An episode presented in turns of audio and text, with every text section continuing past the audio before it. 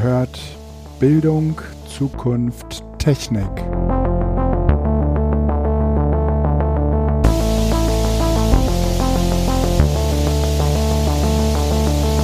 So, halli, hallo, hallöchen zu einer neuen Episode von Bildung, Zukunft, Technik. Wir haben heute den äh, 19., an dem wir aufzeichnen und äh, mit dabei ist wie immer der Felix und der Guido. So, oh, das ist Moment, neu. eigentlich Ja. mach, nee, aber das machen wir, ist das nicht eigentlich anders? Stellt man sich selbst vor oder? Doch, muss man. Weil man die Stimme zuordnen muss, ne? Ja, ja. Ja, stimmt. Okay. Also, Ja, dann lass es so. Brauchst du nicht rausschneiden. Nein, mache ich nicht. Wir machen heute mal wieder äh, unsere August-Ausgabe. ähm, paar äh, spannende Themen dabei. Wer hätte das gedacht? Äh, Felix, war Urlaub. Wie war's? Total gut. Ich überlege gerade, wann haben wir das letzte Mal? Es ist, äh, tatsächlich haben wir die Juli-Folge ausfallen lassen, oder? Haben wir das? Ja, die letzte haben wir am 22.06. gemacht. Oh, ja, dann haben Das wir. heißt, wir haben ja. in den Sommerferien, also unser, unser Ziel ist ja, dass wir uns einmal im Monat treffen, um über Bildungsthemen zu quatschen. Und ähm, Ja, da müssen das wir. äh, ja, da hat wir in. Sommer ist, sozusagen in die Sommerpause gegangen. Ja, ja. Und von daher, ja, äh, vieles nicht mitbekommen. Äh, es war, ich hatte Urlaub ähm, und es war äh, wie immer total schön. Äh, es hätte meinetwegen länger sein können. Ja. Aber es war dieses Mal schon anders, weil es einfach echt kälter war, ne? Ja. Ja. Also, wenn ich mir überlege, ich glaube, Oh, vor ja. zwei oder drei Jahren hatten wir diesen Sommer mit irgendwie äh, 42 Grad hier in, in Mitteldeutschland oder zumindest in Westdeutschland. Und dieses Jahr sind wir, ich glaube, wir hatten einen Tag mal 27 Grad, ansonsten sind wir über 22 Grad nicht hinausgekommen. Ja. Nachts Und- 10, 14 Grad, das ist schon ja. Und viel, viel machbar, Regen. aber kühl. Ja, und für äh, Camper wie uns ist das äh, schon auch ein bisschen blöd, dieser viele Regen. Also, Ja, das, da hatten wir tatsächlich Glück. Wir waren ja in Brandenburg Mhm. und wir hatten zwei Platzregen, wo also auch wirklich das Vorzelt irgendwie fünf oder acht Zentimeter unter Wasser war. Also Mhm. das war mal kurz auch nicht so spaßig. Aber ansonsten war es so, dass es eigentlich zwischendurch mal so ganz leichte Nieselschauer, aber es war trocken. Also die hatten da, als wir gekommen sind, die ersten anderthalb Wochen auch tatsächlich noch Waldbrandstufe drei von vier. okay. Und hinterher war es dann Waldbrandstufe 1, also äh, im Grunde genommen, wir konnten, man konnte draußen auch wieder grillen. Ja. Ähm, also es war da wohl offensichtlich relativ trocken. Also Regen war es bei mir nicht so, sondern Mhm. eher tatsächlich so die Temperaturen. Das äh, Augustwetter auch jetzt, heute Morgen, nee, gestern war es, ist die Heizung plötzlich angesprungen. Ich denke, warum sind denn die Heizkörper heiß? Weil es halt unter 20 Grad war hier in der Wohnung. Mhm. Und das ist schon für den August. Ja, ja, ist äh, auf jeden Komisch. Fall, ja, äh, haben wir da schon ganz, ganz äh, andere Sommer erlebt. Ähm, Wie war es bei dir? ja, auch ähm, wir haben, ähm, ich war das erste Mal äh, vier Wochen am Stück in Urlaub. Also ich hatte am äh, 2. Juli meinen letzten Arbeitstag und am 2. August meinen ersten Arbeitstag. Und ähm, das hatte ich noch nie. Und ähm, das werde ich wahrscheinlich auch so schnell nicht nochmal machen können. ähm, aber äh, das haben wir sehr genossen. Also wir waren äh, so drei Wochen weg und eine Woche dann, also so eine knappe Woche nochmal äh, zu Hause mit allem möglichen Zeug so befasst. Und ähm, das, ähm, das war, das war total cool. Ähm, klar muss man sich irgendwie mit dem Wetter arrangieren. Ähm, aber sagen wir mal umgekehrt, für die, für die Kinder war das äh, halt eine relativ, ähm, war das so komisch, weil ähm, die kamen irgendwie so mehr oder weniger aus dem Lockdown, hatten dann ein bisschen Schule, aber das kann man eigentlich hatten wir keinen Alltag mehr, also keinen Schulalltag mehr so richtig. Und dann waren schon wieder Ferien. Und ähm, äh, in gewisser Weise haben die Kinder natürlich diese Ferien nicht so richtig zu schätzen gewusst. Ähm, was irgendwie mit dieser Gesamtsituation halt äh, zusammenhing. Ähm, und jetzt, wo die Schule wieder losgeht und äh, die irgendwie so um 20 nach 6 raus müssen, ist das ehrlich gesagt für alle Beteiligten äh, eine harte Schule. Und ähm, des, deswegen ähm, so den, den Urlaub, wir, ich habe den sehr genossen, aber ich äh, habe auch beobachtet, dass äh, so die Kinder ähm, damit jetzt nicht so richtig viel anfangen konnten. Und ich glaube, für den Herbst wissen die dann wieder zu schätzen. Ähm, die klare Ansage der, der Landesregierung hier ist ja zumindest, ähm, wir scheißen auf Inzidenzien. Ähm, der, äh, der Präsenzbetrieb bleibt äh, aufrecht, zumindest vorerst. ich wollte gerade sagen, also äh, die Nachrichten heute Morgen aus der Schule, das ist nicht repräsentativ und nicht aussagekräftig, aber zumindest ein Eindruck. Ähm, von acht Klassen mhm. Gab es ein Pool aus zwei Klassen, da gab es ein Problem, wo es einen positiven Test gab. Mhm.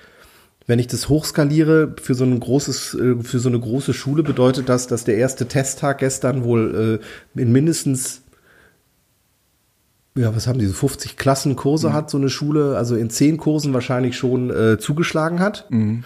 Ähm, die gehen jetzt ja nicht in äh, Quarantäne, sondern die werden jetzt ja erstmal einzeln getestet, um den Bösewicht zu identifizieren. ja. Dann äh, werden, wird geguckt, wo saß der. Die Sitznachbarn müssen dann in Quarantäne. Mhm. Und ähm, die Inzidenzien, die werden jetzt ja noch mal richtig abgehen. Explodieren, ja. Weil wir haben in Wuppertal tatsächlich über 100 seit äh, vorgestern, ja, wir haben über 125. Boah, ihr wart gestern noch bei, 100, äh, bei 107. Das geht bei euch in Zehner-Schritten. das ist tatsächlich eher, und wir haben einen, R-Wert von 1,27. Das heißt also, oh. äh, das äh, geht, steigert sich tagtäglich um 30 Prozent ungefähr. Ähm, das heißt, äh, ja, und wir haben ja noch nicht die breite Testung der Schülerinnen und Schülern da drin. Ja. Also ich frage mich tatsächlich, wo diese ähm, 122 Fälle herkommen, mhm. weil die sind ja alles noch Fälle, die nur von den Reiserückkehrtestern ja. ja. können, kommen können irgendwie. Oder von dem, ich möchte gerne irgendwo hin und mache einen Schnelltest und stelle fest, ups, ich bin ja doch positiv. In der Tat. Ähm, aber wenn jetzt die Schülerinnen und Schüler, die ja alle ungeimpft sind, ja. in der breiten Masse wieder getestet werden.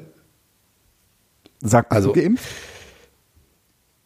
Was nochmal? Bist du geimpft? Ja. Äh, ähm, und ja. damit bin ich ja, und das ist ja auch verrückt, ich muss mich ja nicht mehr testen lassen. Ja, ja, genau. Genau. Wo ich mich auch so denke, Leute, das ist auch nicht sinnvoll. Also ja, ja. geimpft ja. ist gut, aber lass doch, also ich bin froh, ich komme überall rein, es passt, ne? Aber ja, das muss ich auch gleich neu erzählen. Aber ich würde mich trotzdem gerne impfen lassen, ja. ähm, äh, testen lassen, testen lassen ja, weil ich kann es ja trotzdem haben. Ja, ja. Also ähm, bei also die Kinder sind auch be beide durchgeimpft und mhm. ähm, bei Paul an der Schule ist äh, so, dass da, äh, dass, dass der dann vom Impf, äh, vom äh, Testen befreit Testen. ist. Und ja. äh, bei äh, Hanna, die ist ja jetzt, hat ja die Schule gewechselt, äh, ist das so, mhm. dass äh, die trotzdem sich testen lassen muss. Ja, finde ich auch sinnvoll.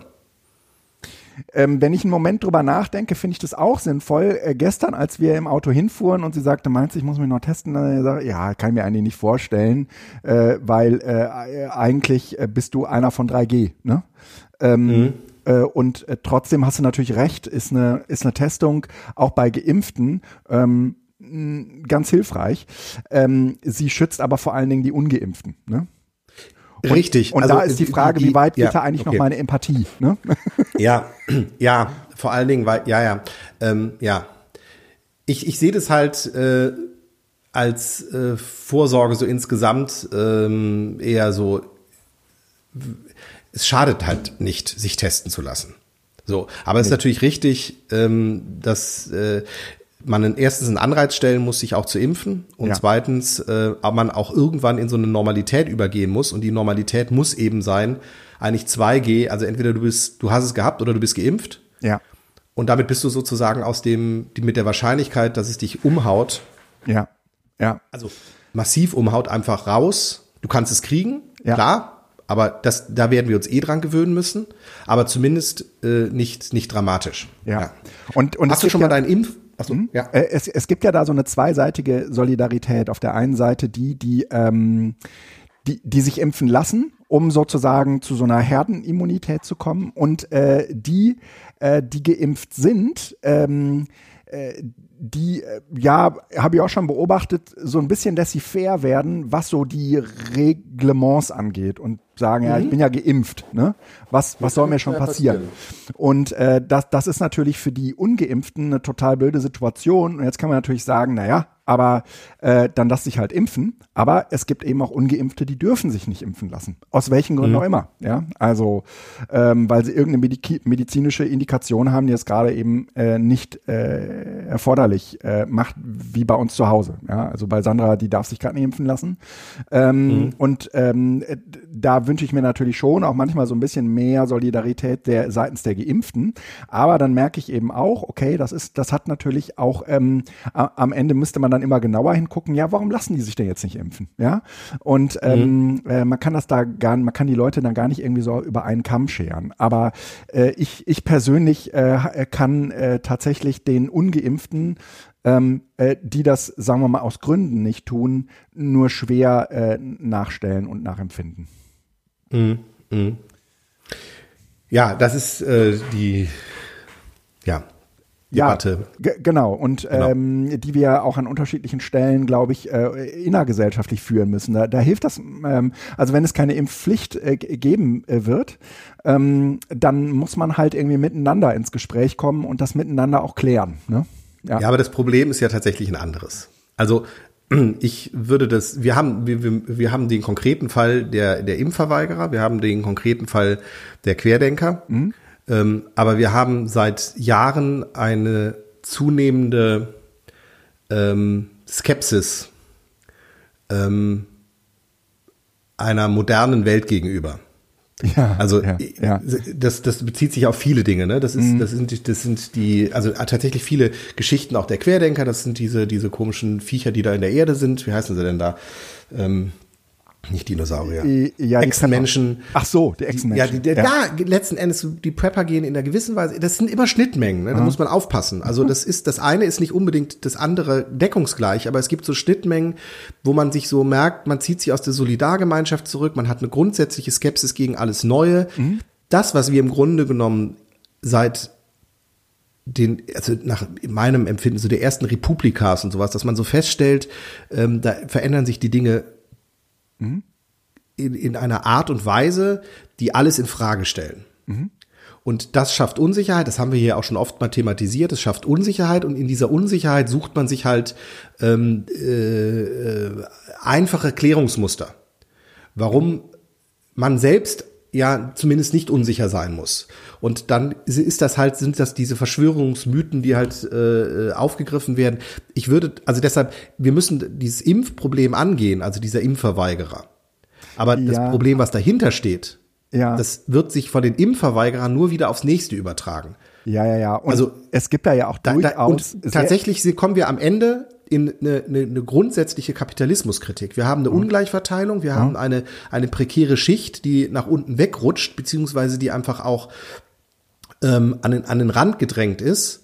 Und auch das ist wieder nicht deckungsgleich. Ja, mhm. also das heißt jetzt nicht, dass prekäre Lebensverhältnisse Impfverweigerer sind, aber wir haben eine, eine, eine Form der Solidarität oder der fehlenden Solidarität in der Gemeinschaft ja. insgesamt, ja. Äh, die halt sicherlich durch, den, durch die, die, die Form des Kapitalismus, die wir heute haben, wo der Staat zunehmend guckt, dass er das, das irgendwie noch aufrechterhält, weil ansonsten wird es wirklich zusammenbrechen. Ja. Also, dass die, die Reichen in der, in der Pandemie irgendwie ihr Reichtum nochmal um 30 Prozent steigern konnten.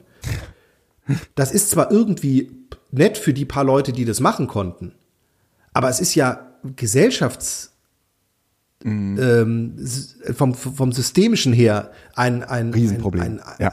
Ein Riesenproblem, was da auf, noch auf uns zukommt, wenn man das ja. nicht angeht. Und die Leute, auch das ist wieder nicht kausal eins zu eins. Also wenn die Reichen weniger Geld hätten, gäbe es nicht weniger wie Impfverweigerer. Mhm. Aber das ist sozusagen ein, ein, ein Grundproblem, ähm, das wir einfach äh, gesellschaftlich haben, wo ich glaube, wir in den nächsten Jahren drauf, drauf zusteuern. Wir haben ein Ressourcenproblem, wir haben ein CO2-Problem, wir haben ein Klimakatastrophenproblem, wir haben ein Verteilungsproblem, wir haben ein ökonomisches Problem, wir haben ein Privatsphärenproblem.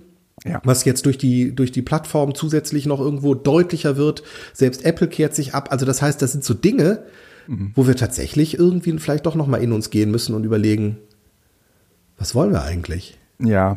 Also ich finde es, ja. das ist äh, die, die Impfen ist nur eine, eine, eine, eine Dimension. ein ganz kleiner ja, ja, Teilaspekt dieser, ja. dieser ganzen Problematik. Ja, ja, und man kann am Ende eben auch nicht sagen, dass äh, alle Impfverweigerer Querdenker sind. Ja, da, Nein. Da, das, äh, da gibt's halt äh, auch eine, eine ganze Menge von, von Leuten, ähm, die sagen, ach, ich ich will halt einfach nur abwarten. Ja, ich bin genau. am Ende gar nicht so, so kritisch äh, gegenüber eingestellt, aber äh, über Langzeitwirkungen wissen wir da im Moment noch relativ wenig und ich würde ganz gerne noch ein Jährchen warten, ja, und ich Ja. vielleicht, also ne, die, die sozusagen auch sehr analytisch und sagen wir mal eher so vorsichtig äh, da dran gehen, ja, aber Mhm. die so grundsätzlich dem Impfen eigentlich gar nicht ähm, äh, so pessimistisch gegenüberstehen, ne? Nee, die so, einfach nur vorsichtiger sind und dann gibt's halt die, so, da können wir zu, oh, neue Technik, egal, probieren. Ja, genau. Und ähm, ja, ja. ja, ja, ja, das, ist, das kommt auch noch hinzu. Das heißt also, das, das ähm, Problem wird sich nach hinten mit besserer Datenlage und einfach größerem Vertrauen auch ähm, Genau, in diese Technik. genau. Ähm, wann lassen sich Erwachsene sonst impfen? Ja, eben. Ja, eben. Hast Ja, du- also, ja, ne, okay, ja, wenn, wenn, äh, wenn, wenn sie in, in äh, zum Beispiel so ähm, afrikanische oder wie auch immer Ja, Gebiete klar, wollen, wo logisch. irgendwelche Aber das machst du- ne? Mhm. Ganz bewusst, beziehungsweise selbst da wird in den meisten Fällen inzwischen empfohlen, also gegen Malaria sich impfen zu lassen, bringt eh nichts. Da musst du deine äh, Tabletten, jetzt habe ich den Namen gerade nicht, äh, mitnehmen. Mhm. Ähm, aber richtig, das ist aber eine freie Entscheidung. Aber Ja. ansonsten musst du, glaube ich, alle 12 oder 15 Jahre mal Tetanus. Ja, das stimmt. Aber in der Regel ist es so, dass wenn du äh, dich verletzt hast, zum Arzt kommst, haut er dir eh noch mal eine Spritze rein. Ja. Also im Sinne von Prophylaxe. Ähm, also das ist ja, das ist ja kein, es ist, Impfen ist ja kein Modus ja gesellschaftlich. Ja, ja. Für Kinder, ja. Ja, die, die Naja, aber- und die ähm, sind da, äh, glaube ich, auch deutlich, äh, sagen wir mal, offener für als Erwachsene. Mhm, das stimmt wohl. Mhm. Ja, ja kommt immer noch, ja. Aber äh, hast du schon mal einen Impfausweis äh, vorgezeigt? Äh, nee, noch nie. Also klar, Echt doch. nicht? Äh, wir waren jetzt letztes Wochenende, äh, waren wir im Schwimmbad, da brauchte ich den. Aber äh, du legst das Ding dahin und die gucken da gar nicht drauf. Also, Das ist total geil, oder? Ja, ne? Oh, QR-Code, alles klar, stimmt schon. ja, genau, du könntest den irgendwas dahin legen, ja. Das war, also, Ja. im einen Fall war es tatsächlich auch so, ja, ja, okay. Im anderen Fall hatte ich der, den Impfausweis, den ich in der Wallet gezeigt, äh, gespeichert habe, ab, äh, vorgelegt. Ja, Und ich guckte sich den an, wischte so hoch und runter, sah meine Kreditkarten. Ich so, nee, Impfausweis ist das unten. Unten ist der QR-Code, den können Sie abscannen. Äh, ich habe keinen Scanner hier. ah, okay, ja, ja. Ja, Ja, aber das ist doch nicht das an, das ist doch nicht das. Ich sage, ich kann Ihnen auch die CoughPass-App zeigen. Ja, bitte. Und dann hat sie, dann hat sie sich den Impfausweis, ist ja genau gleich, Ja, in der ja. CoughPass-App einmal angeguckt, hat so hoch und runter gewischt und meinte, ja, okay, stimmt. Ich sage, Sie müssen das doch jetzt scannen. Also Sie müssen doch überprüfen, hier ist mein Ob- ob- ob- ob Personalausweis, das wirklich das auch stimmt. Ja, ja. Ich hatte es Ihnen schon mal gesagt, ich habe keinen Scanner hier. Ich denke, ja, ja, was? Na, also, verstehst du, die überprüfen das auf Sicht. ja, ja, ja, ja. Meine Also es Begleitung hatte den nicht mal das. Kopfpass-Ding nicht dabei. Meine Begleitung hatte nur den in der Wallet. Ja. Den hat die nicht akzeptiert. Ach, wie geil. Dann hat Ach, sie ihr ein geil. Foto von dem Impfpass gezeigt. Hat sie sich dann auch mal angeguckt, so, ja, okay, stimmt. Wo du dir echt so fragst, ey, mal. Ja, ja. Also, weißt du, da ist jetzt wirklich eine Technik gemacht worden, wo du mit einem QR-Code und einer App also überprüfen kannst, Mhm. ob das ein verifiziertes Zertifikat ist, was Mhm. mit dem Schlüssel hinterlegt ist. Also das ist ich bin bei dir. Aber weißt du, safe. es, es, gibt, es gibt Leute, die fragen, sind sie geimpft, äh, getestet oder genesen? Ich bin geimpft. Wollen sie? Nein, alles gut. die gar nichts sehen wollen. Ja, ich meine, tatsächlich müssen sie halt auch nur fragen, ne? Es hat ja keine Konsequenzen. Ja, ja. Also es ist ja, Ja. keine Haftung damit verbunden, sondern die sagen, ja, nee, wir haben die Impfausweise an, äh, angezeigt. Mhm. Und wenn du dann doch nicht geimpft bist, dann ist das auch wieder nicht das Problem des Einlassenden, sondern am Ja. Ende dein Problem, Ja, weil ja. du gelogen hast. Ja, ja. Stimmt. Also der Einlassende hat schon auch ein Problem noch, aber äh, also das ist ähm, Ach, ich, ich, ich, ähm, ich weiß auch nicht. Ja? ein Spiel. Ja, ja, ja. Und ähm, ich, ich glaube, du könntest auch als Ungeimpfter einfach irgendwie ins Schwimmbad gehen und sagen, äh, ich bin geimpft. Ja? Und dann, äh, die, ne, die, die, in der Regel wollen die das Ding noch nicht mal sehen. Ne? Ja, ja, wie gesagt, gestern wollten sie, aber eben auch meinen Personalausweis nicht. Das heißt, ich hätte auch irgendeine Kopfpass Ja, ja. zeigen können. Ja. Also, weißt du, das ist halt auch so, wo ich denke, so, also, das bringt halt auch nichts, das Ja. Zu sagen, ich möchte es halt nur in der App sehen. Ja. Ich habe ich hab, ähm, äh, irgendwie ähm, im, im Tornetz äh, jede Menge Anbieter gefunden. Ich beschäftige mich aus Gründen gerade damit ein bisschen intensiver, die dir äh, solche Impf-Zertifikate ähm, ähm, äh, generieren. Und ähm, ich war schon beeindruckt. Ja, aber ähm, das, äh, die, das ist doch abgegraben worden. Also es gab, erstens gibt es viele Verarscher. Da hat ja auch diese äh, Anon Leaks ähm, mhm. einen mhm. Bericht gehabt. Die hatten ja, hast du das mitgekriegt? Nee. Ähm, die hatten ähm, nämlich genau in, in Telegram-Channels äh, Impfpasse angeboten. Mhm. mhm. Ähm, äh, und äh, dafür 150 Euro kassiert. Boah, das ist natürlich nicht gemacht, die haben die halt voll auflaufen lassen. Also von ja. daher muss man so ein bisschen aufpassen, ähm, ob das alles echt ist. Ja, ja, aber oder ob das Ende nicht tatsächlich spielt die Echtheit ja gar keine so große Rolle. Hauptsache, das sieht aus wie. Ne? Nein, nein, es geht darum, ob diese Angebote echt sind. Also oder ob ja, das so. alles ja, ja, ja. Verarsche Angebote sind. Hast, hast also recht. Da, mhm. ähm, weil äh, ich weiß, dass die Apotheken da wohl offen waren also diese Zertifikate, da konnte man sich halt als Apotheke ja, ähm, ja. Äh, registrieren, relativ ja, ja. simpel, also mit gefälschten Dokumenten zwar, aber trotzdem relativ simpel. Aber ähm, ansonsten glaube ich, dass das, also zumindest habe ich bisher nichts gehört, auch von, von äh, Quellen rund um CCC, dass das gehackt wäre. Wenn, dann sind es tatsächlich Ärzte mhm. und die äh, spielen mit ihrer äh, beruflichen Zukunft, wenn die das äh, machen. Und du kannst es ja nachweisen. Also du kannst ja nachvollziehen, wo das ja. ist. Also von daher wäre ich da auf, würde ich aufpassen, ob diese Angebote nicht auch Honeypot sind. Mm, ja, ja, ja. Also äh, bei solchen Darknet-Sachen wäre ich sowieso immer vorsichtig. Will nur sagen, ähm, wenn du ein Impfzertifikat brauchst und die Leute da eh nicht so genau hingucken, ähm, dann ist sowas bestimmt irgendwie für den einen oder anderen eine interessante Quelle. Ne? Mhm. Ähm hier, das ist der Artikel. Ich packe den unter in die Show Notes zu den N-Leaks bezüglich mhm. äh, Impfpässe. Ah, ja. Wunderbar. Impfpässe im Darknet. Ähm, Haben wir Themen? Telegram. Ist Telegram eigentlich äh, auch Darknet? Ja, ne? Äh, ja, äh, hast du diesen, hast du diesen, diesen großartigen Netzpolitik, äh, Logbuch Netzpolitik äh, Talk gehört äh, über das Darknet für die Hosentasche? Da haben sie sich äh, äh relativ äh, lange und äh, ausführlich äh, zu äh, Telegram ausge, ausgetauscht und es kam ehrlich gesagt am Ende gar nicht so schlecht weg, ja. Also es gab deutlich schlimmere äh, ähm, äh, Messenger oder gibt deutlich schlimmere Messenger. Ähm, aber äh, man muss das. Logbuch Netzpolitik oder ja, was? Ja, ja, äh, äh, kann ich auch noch in die Shownotes packen. Eine wirklich großartige, ausführliche Folge nur über Telegram. Interessant, dass ich das bisher nicht. Mhm. Oder ach, wahrscheinlich ist das so eine. Das war so eine, so eine Spezialausgabe. Darknet für die Hosentasche. Darknet ja. für die Hosentasche, genau. Mhm. Ja, habe ich tatsächlich äh, nur einfach ja, mal die, wieder gelöscht. Na, die war, die war, die, die, war ganz toll.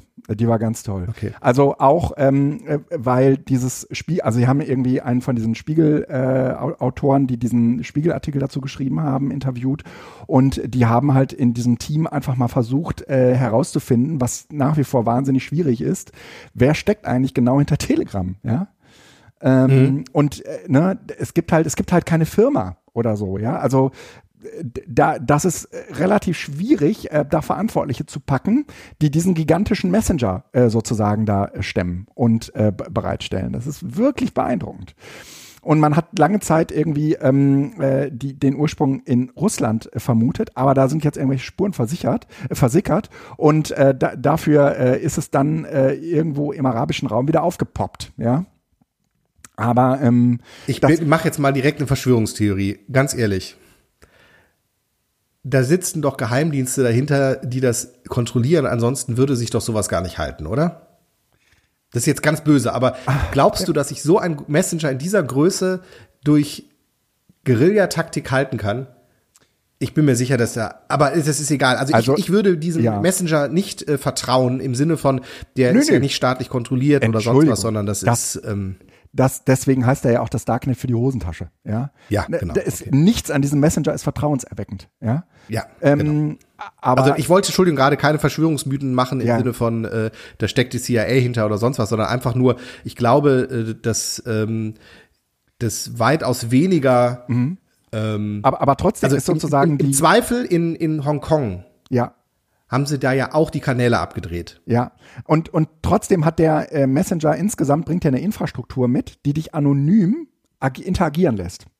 Und, und Nee, zwar echt, Man muss deine Telefonnummer nein, angeben.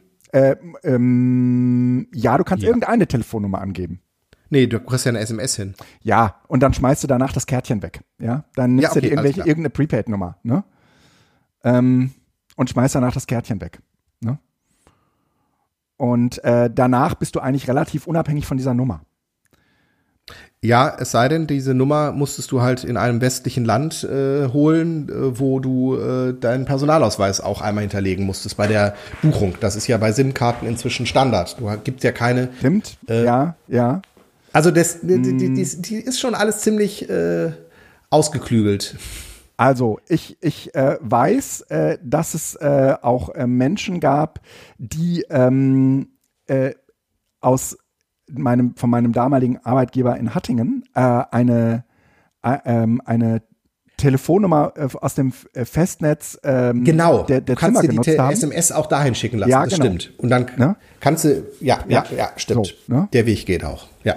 Insofern, das, das ist äh, am, am Ende, ähm, im Gegensatz auch zu, zu WhatsApp, das, wo du, wo, wo die Telefonnummer ja unweigerlich mit, der, mit dem ganzen Kommunikationszirkus äh, äh, verbund, verbunden ist, Mhm. nochmal schon auch äh, eine andere Form der Anonymität. Ne? Mhm. Aber äh, man hört euch diesen Podcast an, die sind, die Leute, die da reden, machen das deutlich, also technisch deutlich versierter als, als ich das könnte. Ähm, sollen wir mal, sollen wir mal thematisch einsteigen? Ja. Okay. Ähm, ich habe ein neues Hobby. Ich äh, hab's nur in den Shownotes gesehen, hab gedacht, welcome to the club. Äh, erzähl. Du, du brauchst auch Bier? Ich habe äh, seit äh, vier, fünf Jahren brauche ich immer mir ein Weihnachtsbier. Ach, wie witzig. Habe ich aber auch schon mal erzählt, meine ich, oder nicht? Nee, hast du nicht. Ach, das ist, äh, also ehrlich gesagt, äh, ich bin vor vier, fünf Jahren schon mal auf dieses Thema aufmerksam geworden, weil Tim ähm, in einer Episode ähm, Menschen da hatte, der ein altes ähm, Berliner Weiße Rezept ausgebuddelt hat und das Das nachge ist eine CRE-Folge. ist eine CRE-Folge gewesen, genau, und das, das nachgebraut hat und äh, Tim macht mit ihm eine wunderbare Folge übers Bierbrauen.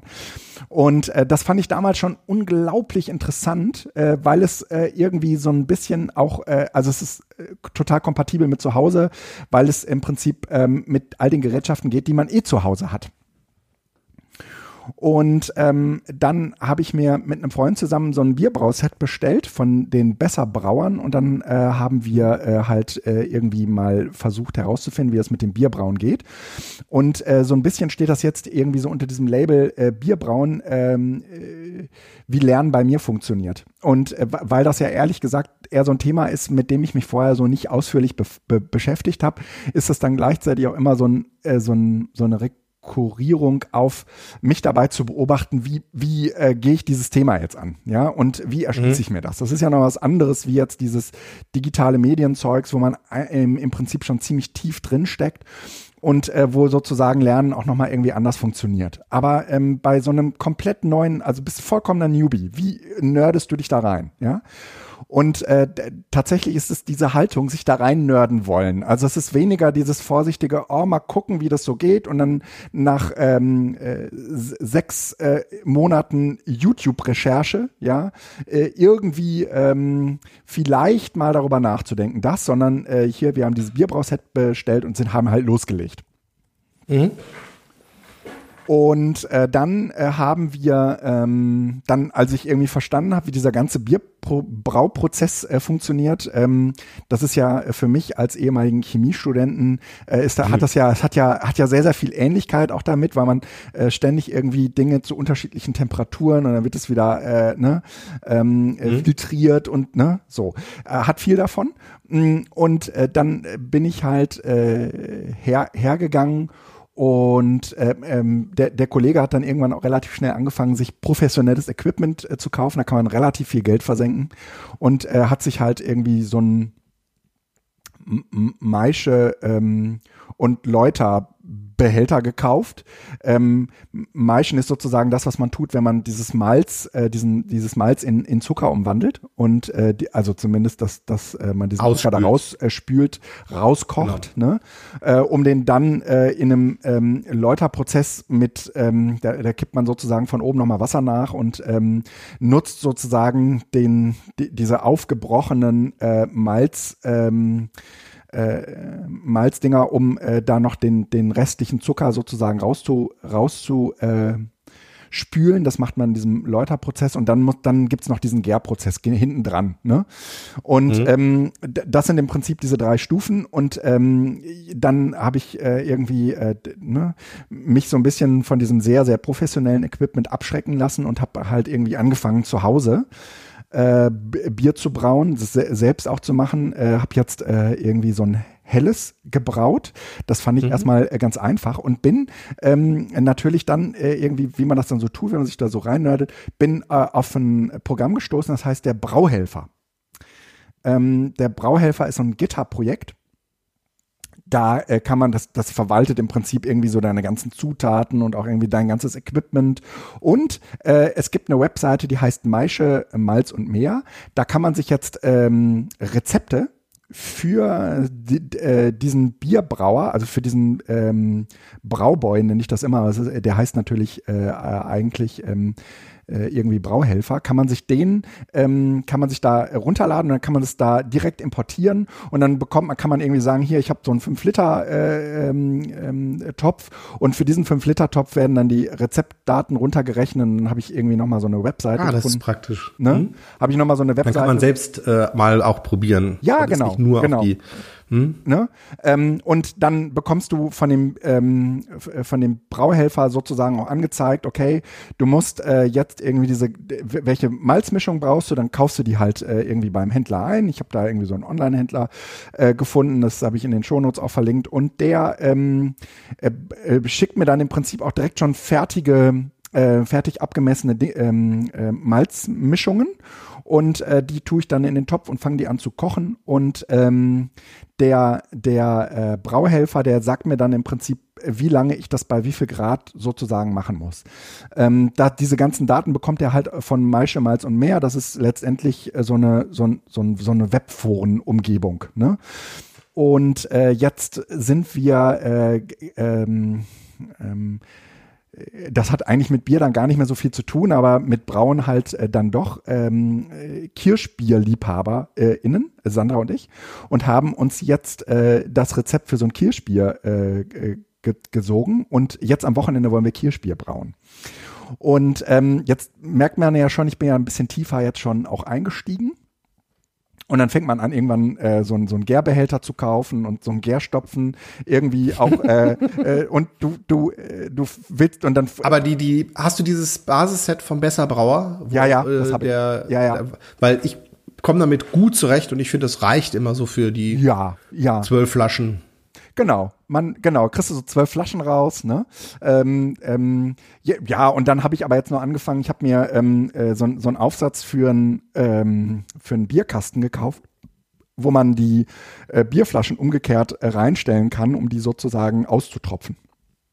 Mhm. Das kostet alles irgendwie ein paar Mark 50, aber ist dann, äh, habe ich Mark 50, also ein paar Euro 50, aber ist halt dann schon äh, gut, wenn man es wenn man's hat. Das sind da halt irgendwie so praktische Dinge, die ich mir dann so, äh, so gekauft habe. Und jetzt ist natürlich äh, das nächste, dass man gerne wissen will, wie viel Alkohol ist in dem Zeug eigentlich drin. Ne? Ähm, und dann äh, kauft man sich dafür noch äh, irgendwie ein bisschen was und äh, eigentlich ist es so ein, so ein äh, Erschließen. Ist mir dann äh, also beim Selbstbeobachten, ne, wie Lernen bei mir funktioniert, nochmal so klar geworden. Also äh, als allererstes versuchst du natürlich das große Ganze, also wie, wie funktioniert eigentlich dieser Prozess? Das versuchst du dir irgendwie klar zu machen. Und äh, dann stellen sich irgendwie so die vielen kleinen Fragen. Ähm, gar nicht auch nicht nur dir selbst, sondern auch eben, ähm, ähm, ich mache das halt irgendwie mit einer Frau zusammen, stellt, stellt, ne, versuchen wir die gemeinsam irgendwie zu klären. Und ähm, das machen wir im Prinzip immer über Internetrecherchen und dann versucht man sich da irgendwie reinzulesen und das ist eigentlich Wissen, was man da sich so aneignet, was wir jetzt für diesen Bierbrauprozess brauchen. Ähm, und vielleicht habe ich das auch in drei, vier Monaten wieder vergessen, aber vielleicht habe ich da auch gar keinen Bock mehr da, äh, dazu, das alles zu machen. Aber im Moment Moment äh, ist das halt bei uns ein Riesenthema. Und ähm, mhm. äh, so äh, hat das eher, also es hat gar nicht so viel von ähm, auf, auf Halde, sondern das ist halt jetzt gerade ähm, äh, aktuell und dann ähm, liest man alles dazu, dann äh, guckt man sich auch so Zubehörsachen an, dann guckt man sich an, was dieses Zubehör eigentlich noch alles so kann und dann guckt man sich an, ob das eigentlich das einzige Zubehör ist, was es gibt oder ob es vielleicht noch was Besseres gibt, was äh, noch andere Funktionen hat und so weiter und so fort. Ne, jetzt mhm. habe ich irgendwie überlegt, einfach ein größerer, ein größerer Topf wäre schon geil. Ne, ich habe jetzt auch ein, ein größeres Gärgefäß, weil äh, ich braue jetzt halt irgendwie ähm, äh, praktisch so eine Art Helles ähm, für mein Kirschbier und dann kommt aber in diesen in dieser Gärphase kommen die kommen Kirschen und Beeren noch mit dazu in den in den in das Gärgefäß. Deswegen brauche ich jetzt ein größeres Gärgefäß als das, was ich bei Besserbrauer bekomme. Sei denn, ich mache weniger äh, ne, weil weil du hast halt relativ viel feste Masse noch, die am Ende wieder abgeschöpft wird. Und das Blöde ist, ob du, und das ist tatsächlich was, was ich mir jedes Mal äh, hinterher sage, ob du fünf Liter brauchst. Ja, ja. Oder zehn. Oder 200. spielt keine Rolle. Es braucht genauso viel Zeit. Ne? Es braucht genauso viel Zeit, genauso viel Arbeit. Das Einzige, ja. was du halt hast, ist mehr Masse, die du von A nach B transportierst oder kippen musst. Ja. Aber der, der Brauprozess, also es ist Genau. Das Abfüllen ist der einzige Zeitfaktor, der wirklich länger ist. Genau. Der Rest ist genau gleich, ja. Ja, ja. Und, und, es, und es schmeckt halt voll geil. Ne? Ähm, mhm. Also äh, es, es gibt jetzt irgendwie, wir haben bei diesem Besserbrauer-Set, wenn du das auch hast, ist äh, irgendwie so ein Pumpstopfen dabei, der sozusagen am Ende nach dem Gären für die Flaschenabfüllung den, äh, den, den Sud praktisch, also das gegärte Bier, sagen wir mal, den gegärten Sud aus äh, dem Gärbehälter in die Flaschen ähm, saugt. Und ähm, das geht schon ein bisschen schicker, weil sich halt unten äh, eine ganze Menge von dieser Hefe absetzt. Mhm. Oder von dieser gegärten Hefe absetzt. Und, äh, oder von dieser verbrauchten Hefe absetzt. Und ähm, wenn man das, äh, wenn man äh, jetzt diesen, diesen Sauger zu tief da reinhält, dann saugst du dir den halt irgendwie mit ins Bier rein. Ne? Und äh, ja, wobei du das ja. am Ende ist es ja auch egal, das setzt sich ja unten ab. Also du solltest es ja. ein bisschen dekantieren, so ein bisschen trennen, aber es ist jetzt ja nicht so, dass ähm, ja, stimmt. Also es ist kein Drama. Aber ähm, wir haben, ich habe jetzt halt irgendwie für äh, 12 Euro so ein oder für 13 Euro so einen Gärbehälter gekauft aus, aus okay. äh, Plastik, der fast 30 Liter. Ne? Das war schon mal mhm. irgendwie äh, zu Hause aber die Ansage. Vielleicht machen wir mehr davon. und dieser Gärbehälter, der hat halt unten ähm, so einen Ablauf. Ne? Da, das heißt, äh, das, was da an Bier, der, und der, der ist ein bisschen höher, so dass äh, sich unten im Prinzip der Absatz, der läuft gar nicht mit ab. Und äh, damit. Ja, aber hast du dann viel Schwund? Nö. Ja, weiß ich noch nicht. Ne? Okay. Also äh, kann ich sagen, wenn ich den jetzt das erste Mal benutzt habe. Ne? Aber äh, das ist jetzt praktisch so ein, so ein, so ein, so ein Stückchenweise ausprobieren. Und ich merke, mh, dass so eine, dass, dass meine Art zu lernen irgendwie total gut zu diesem Brauprozess passt, weil das halt irgendwie schon auch so ein bisschen Trial and Error ist und am Ende auch so ein bisschen, ah, ist jetzt scheißegal, ne? Äh, wird schon passen, Ding, ne? Also manchmal mhm. hält man dann die Zeiten nicht ein und dann äh, fragt man sich, oh, hoffentlich wird das Bier auch gut, ne? Aber bisher wurde das Bier immer gut, ne? Ja, wobei es schon wichtig. Also äh, das ist äh, ja also ja, wir, ne, wir halten uns sozusagen jetzt, äh, ne, dann geht, dann geht die Temperatur vielleicht mal zwei, drei Grad höher, als sie ja. hätte sollen und dann stellt man das Ding wird von der, von der, von der Herdplatte weg und so. Ne? Ähm, aber ich habe das Gefühl, die Rasten sind schon äh, nicht unwichtig. Also nee, wenn du sagst, ach komm, ist egal, ich koche das jetzt einmal auf und dann geht es schneller. nee, nee, äh, so natürlich nicht. Nein, nein, nein, nein, nein. Genau. Nee, nee. Da, da haben wir vorher auch irgendwie ähm, nochmal äh, Temperat von der von der Temperatur her äh, mit zwei Temperaturgeräten gemessen, um sicher zu sein, äh, dass die äh, auch halbwegs genau sind, beide, ne? Mhm. Ähm, weil wir erst, also bei dem Besserbrauer ist so ein, ist so ein äh, analoges mit dabei. Mhm. Und äh, dem vertraut man dann irgendwie mehr, weil man denkt, das ist okay, das ist irgendwie geeicht und alles.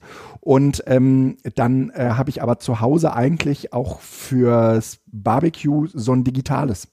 Und das wollte ich natürlich viel lieber nutzen, weil das eben auch piepst, wenn die, wenn die Temperatur äh, zu hoch ist und so. Also ähm, und dann habe ich aber vorher einmal geguckt, ob die äh, Temperaturen wirklich äh, auch stimmen, ne? die mein digitales Ding misst. Ne? Und? Sch- Scheint aber gut zu sein. Ja. Ja, ne? ja, ja.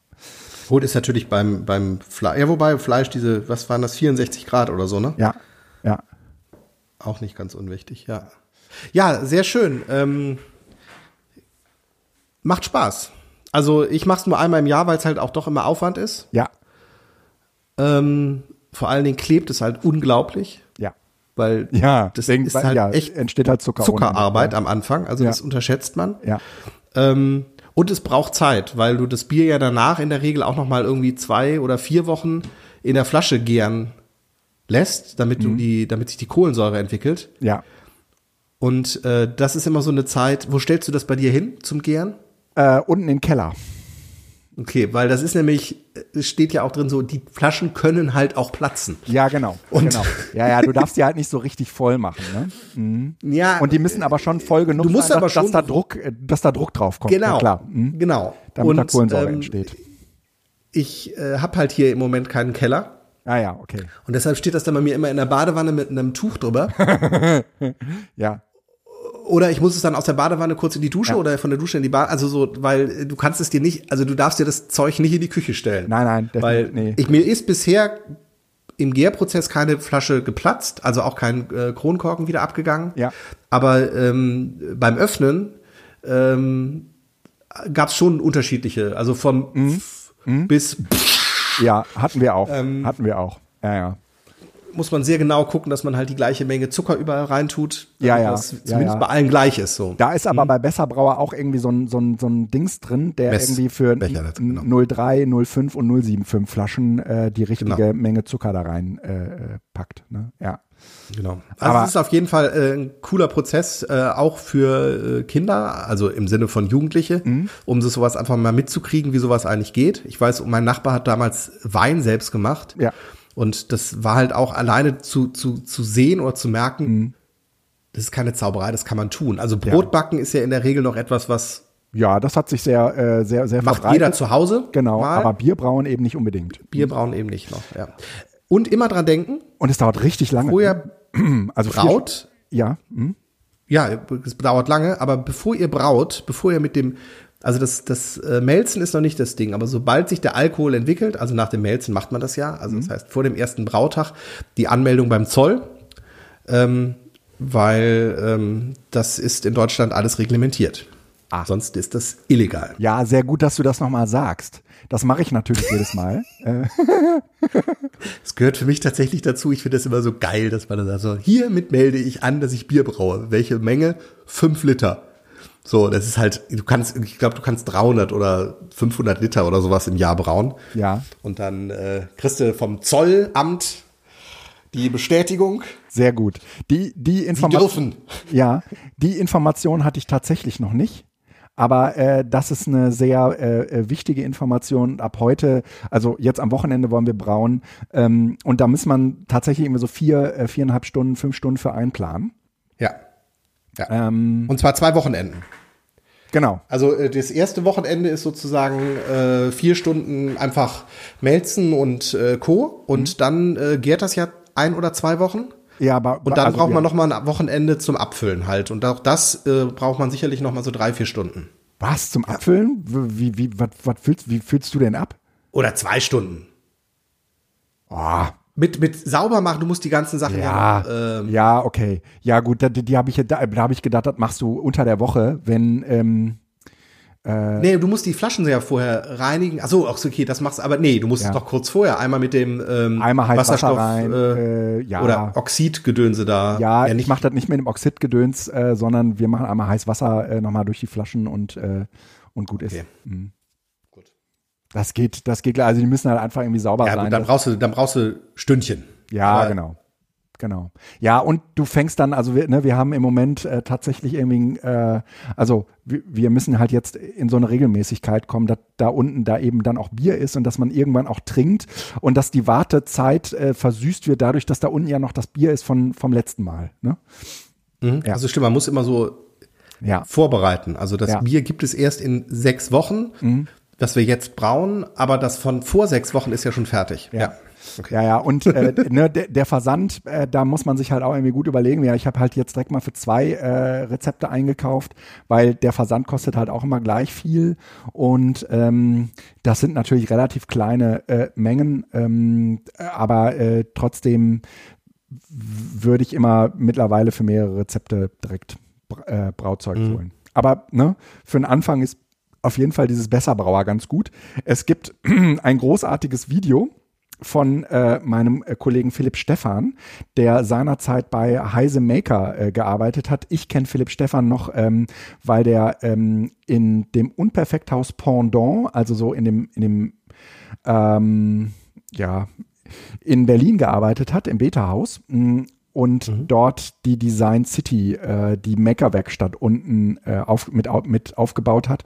Und ich habe mit Philipp Stephan damals ein, ein Seminar äh, ein Hattinger Seminar in Berlin zusammen gemacht äh, zur Zukunft der Arbeit. Und ähm, Philipp äh, Stefan ist übrigens derjenige, der äh, äh, dieses großartige ähm, How-to-Video äh, für Heise gemacht hat für Besserbrauer, also über dieses Besserbrauer Bierset. Und äh, mhm. ich guckte das irgendwie zusammen mit meinem Kollegen und ich sagte, oh, das ist der Philipp, den kenne ich. Wenn einem die Leute dann wieder über den Weg laufen, ne? Ge genau. Ähm, also da, da gibt's viel äh, Nerdiges drumrum. Das, das ist wie bei vielem anderen halt einfach eine unglaublich interessante äh, Szene. Die Leute, die da Bier brauen und die das da auch wirklich äh, ähm, so, so richtig ähm, abgefahren tun. Also guckt euch alleine mal diese, diese Webseite Maische, Malz und mehr an ähm, wo es äh, diese verschiedensten Bierrezepte gibt. Und äh, wo, da, da stehen dann immer so, äh, so Erklärungen bei, also so Beschreibungen bei. Ja, ein, ein frisch fruchtiges und exotisch blumiges Weißbier. Ein runder Malzkörper wird mit einer angenehmen Säure ausbalanciert. Das, das da bist du ganz nah bei den äh, Wein- und Zigarrenverkostern, ähm, ne? Oha, ja, ja. Mhm. Mm das Nelson Sauvin Weißbier. Ähm, also das ist wirklich eine unfassbar krasse, vernördete Szene. Es macht großartigen Spaß. Aber man muss das, das natürlich ja diese ganze hm? Ja, genau. Ja, äh, es ist äh, es ist vor allen Dingen was, was man selber machen kann. Ja, ja, ja, ja. Also ja, ja. So, es, und es ist nicht kompliziert, es ist halt das, was früher in jedem Dorf gemacht worden ist. Ja, ja, klar. Also das ist mir halt nochmal so bewusst geworden. Wir hatten hier in Wuppertal, glaube ich, irgendwie äh, vor 50 Jahren irgendwie sechs, acht Brauereien.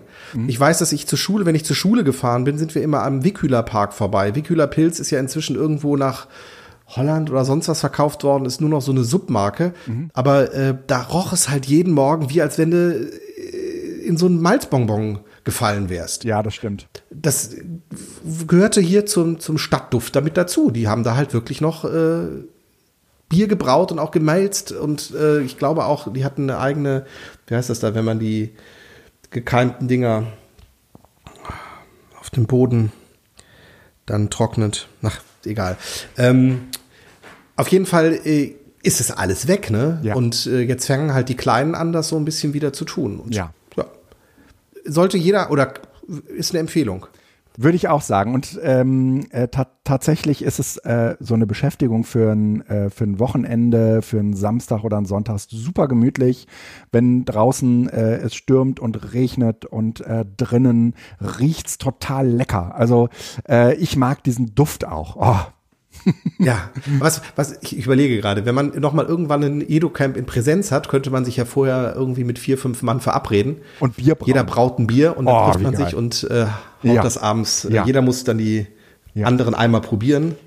Äh, dann, tatsächlich ähm, könnte man aber auch bei einem nicht präsenten ähm, Seminar, äh, äh nicht präsenten Edu-Camp, äh, Bier äh, verschicken.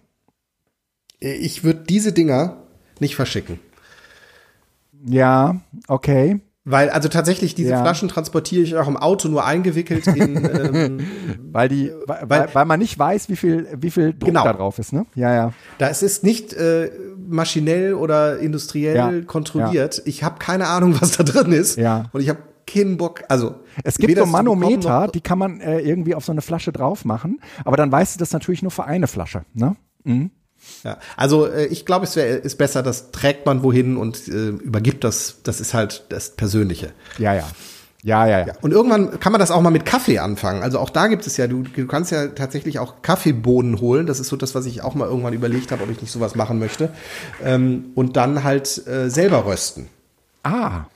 Also in der Pfanne, beziehungsweise es gibt auch so Röstautomaten, äh, wo dann man das dreht. Es ist ja auch letzten Endes, ein Kaffee ist ja nichts, kein, kein Zauber, sondern es ist eine, eine Kaffeebohne, die muss natürlich, die musst du haben. Ja.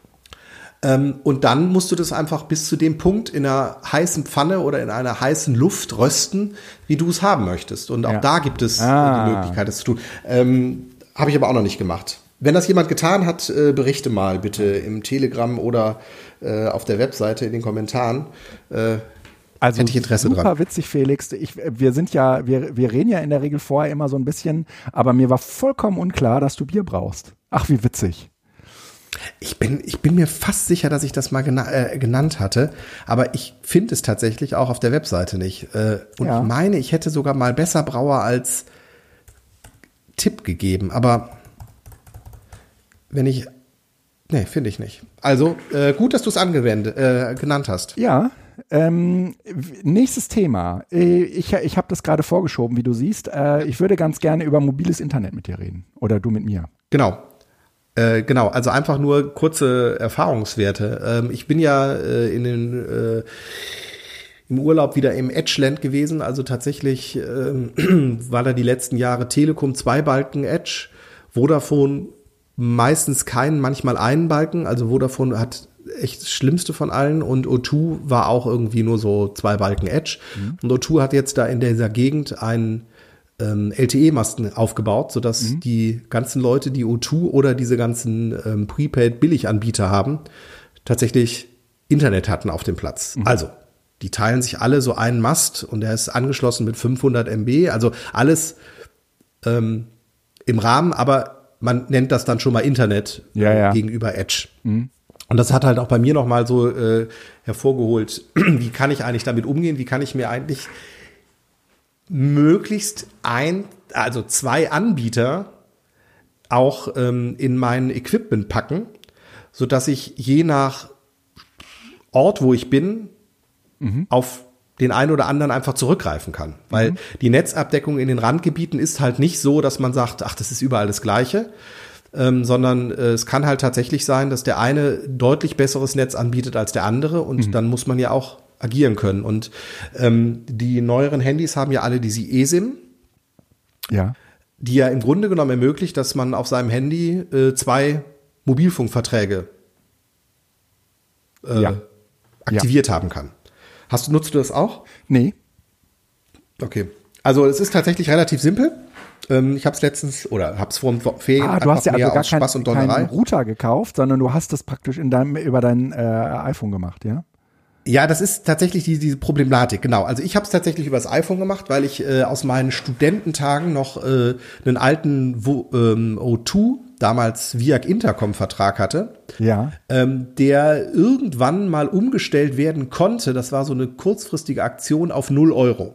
Ja. Das heißt, ich habe da einen Telefonvertrag mit Handynummer und Festnetznummer, der mich 0 Euro im Monat kostet. Und ich hatte den immer in meinem alten Nokia N51, 61, 71, also so, so, so ein Smartphone Nokia, hatte ich die SIM-Karte immer stecken und die funktionierte irgendwann nicht mehr. Und dann habe ich gesehen, dass man bei O2 jetzt ja auch auf eSIM umschalten kann und dann habe ich halt das Ganze auf eSIM umgeschaltet und ähm, die eSIM dann halt in mein Handy importiert, so dass ich jetzt, wenn ich möchte, jederzeit ähm, neben dem Telekom-Vertrag, den ich ja eigentlich habe, auch O2 aktivieren kann. Ah. Ähm, das ist ganz praktisch, weil man dann nämlich zumindest schon mal gucken kann, was ist. Aber ich habe natürlich keine Daten da drauf. Dann muss man Daten äh, kaufen. Das geht auch. Also das habe ich jetzt im Urlaub gemacht. Das hat funktioniert. Das heißt, ich hatte einen Datentarif dann in meinem Vertrag äh, gebucht und ähm, halt dann für zwei Monate jetzt oder anderthalb Monate bezahlt und ähm, war sozusagen dann die drei Wochen mit Monatswechsel halt ähm, im O2-Netz für Daten und per Telefon erreichbar über Telekom. Das kann man alles fein justieren. Ähm, aber wie kann man damit jetzt umgehen? Weil das O2 und diesen Vertrag, den kann man halt nicht empfehlen, weil den gibt es nicht mehr. Also wir brauchen im Grunde genommen ja, wenn man solche einen zweiten Vertrag laufen haben möchte oder parat haben möchte, muss man ja irgendein Setting finden, dass das, wenn ich ihn nicht brauche, auch nichts kostet. Ja. Und äh, dann bieten sich halt die äh, Prepaid-Anbieter an. Und da kommen wir aber jetzt in das Problem rein, dass zum Beispiel O2 mit seiner Prepaid-Karte ähm, noch keine eSIM anbietet. Mhm. Das heißt also, wenn ich bei O2 eine äh, eSIM mir äh, eine eSIM holen möchte, muss ich einen Vertrag haben. Ja. Okay. Und diese eSIM sind ja das, was ich da eigentlich haben möchte, weil ich eben nicht eine SIM-Karte hin und her stecken möchte, sondern eigentlich die SIM-Karte einfach in meinem Handy registrieren will, mhm. so dass ich an nichts denken muss. Und ähm, da gibt es jetzt halt zwei Möglichkeiten. Also wenn ich diesen Prepaid O2 äh, doch haben möchte, also ich differenziere jetzt einfach mal zwischen D1-Netz und dem E Plus O2-Netz, weil mhm. Vodafone und Telekom doch immer noch sehr, sehr ähnliche Abdeckung haben und E Plus und O2 halt zumindest in meinem Erleben eine andere. Und ähm, wenn ich dann also in, zu O2 möchte, dann gibt es halt die Möglichkeit, mit Prepaid das zu machen. Dann brauche ich einen kleinen Router. Mhm. Ähm, und bei O2 gibt es dann auch ganz attraktive äh, Tarife, die eben bis zu 10 Gigabyte dir, äh, ich weiß nicht, für 15 oder 20 Euro ermöglichen. Ähm, man will ja dann im Urlaub auch nicht irgendwie nur mit 2 Gigabyte dahin nee. dümpeln, sondern dann einfach zumindest ein bisschen was haben. Ähm, also, äh, wenn O2, dann ähm, Router und äh, Prepaid-Karte. Es gibt allerdings noch einen Anbieter, das ist SIM-Quadrat. Das ist äh, eine Ableger von Zipgate. Mhm ähm, wo man ja auch das SIP-Telefon sich mhm. äh, buchen kann. Und SIM-Quadrat bietet auch eSIMs an, hat als Carrier ähm, Telefonica. Okay. Äh, das heißt also auch oh. den Carrier, den O2 hat. O2. Mhm. Und ähm, bietet dir ähm, 0 Euro Prepaid-Tarif an, den man dann monatsweise auch äh, buchen kann mit jetzt brauche ich auch Telefon ja. oder jetzt brauche ich auch ähm, Datentarif. Ja. Ähm, allerdings bietet der maximal, glaube ich, 6 Gigabyte ähm, ja, ja, ja, Volumen grad, an. Genau. Gesehen. Das wäre mir, glaube ich, Also 6 wenig. Gigabyte für 15 Euro. Das ist nicht viel, aber wenn du halt diesen Modus haben möchtest, dass du neben deiner Telekom-Karte noch eine O2 oder in diesem Netz von O2 äh, verankerte eSIM haben möchtest, ja. dann kommst du im Moment über SIM-Quadrat nicht drum herum. Ja. Von der Telekom gibt es auch, ich glaube, Kongstar bietet auch Prepaid-Tarife an äh, und bietet auch eSIMs an, mhm. sodass, wenn ich also bei O2 bin und möchte gerne einen Telekom eSIM ja. haben für den ja. Notfall, äh, geht das zum Beispiel über Kongstar. Ah, okay. Wunderbar. Prepaid. Und äh,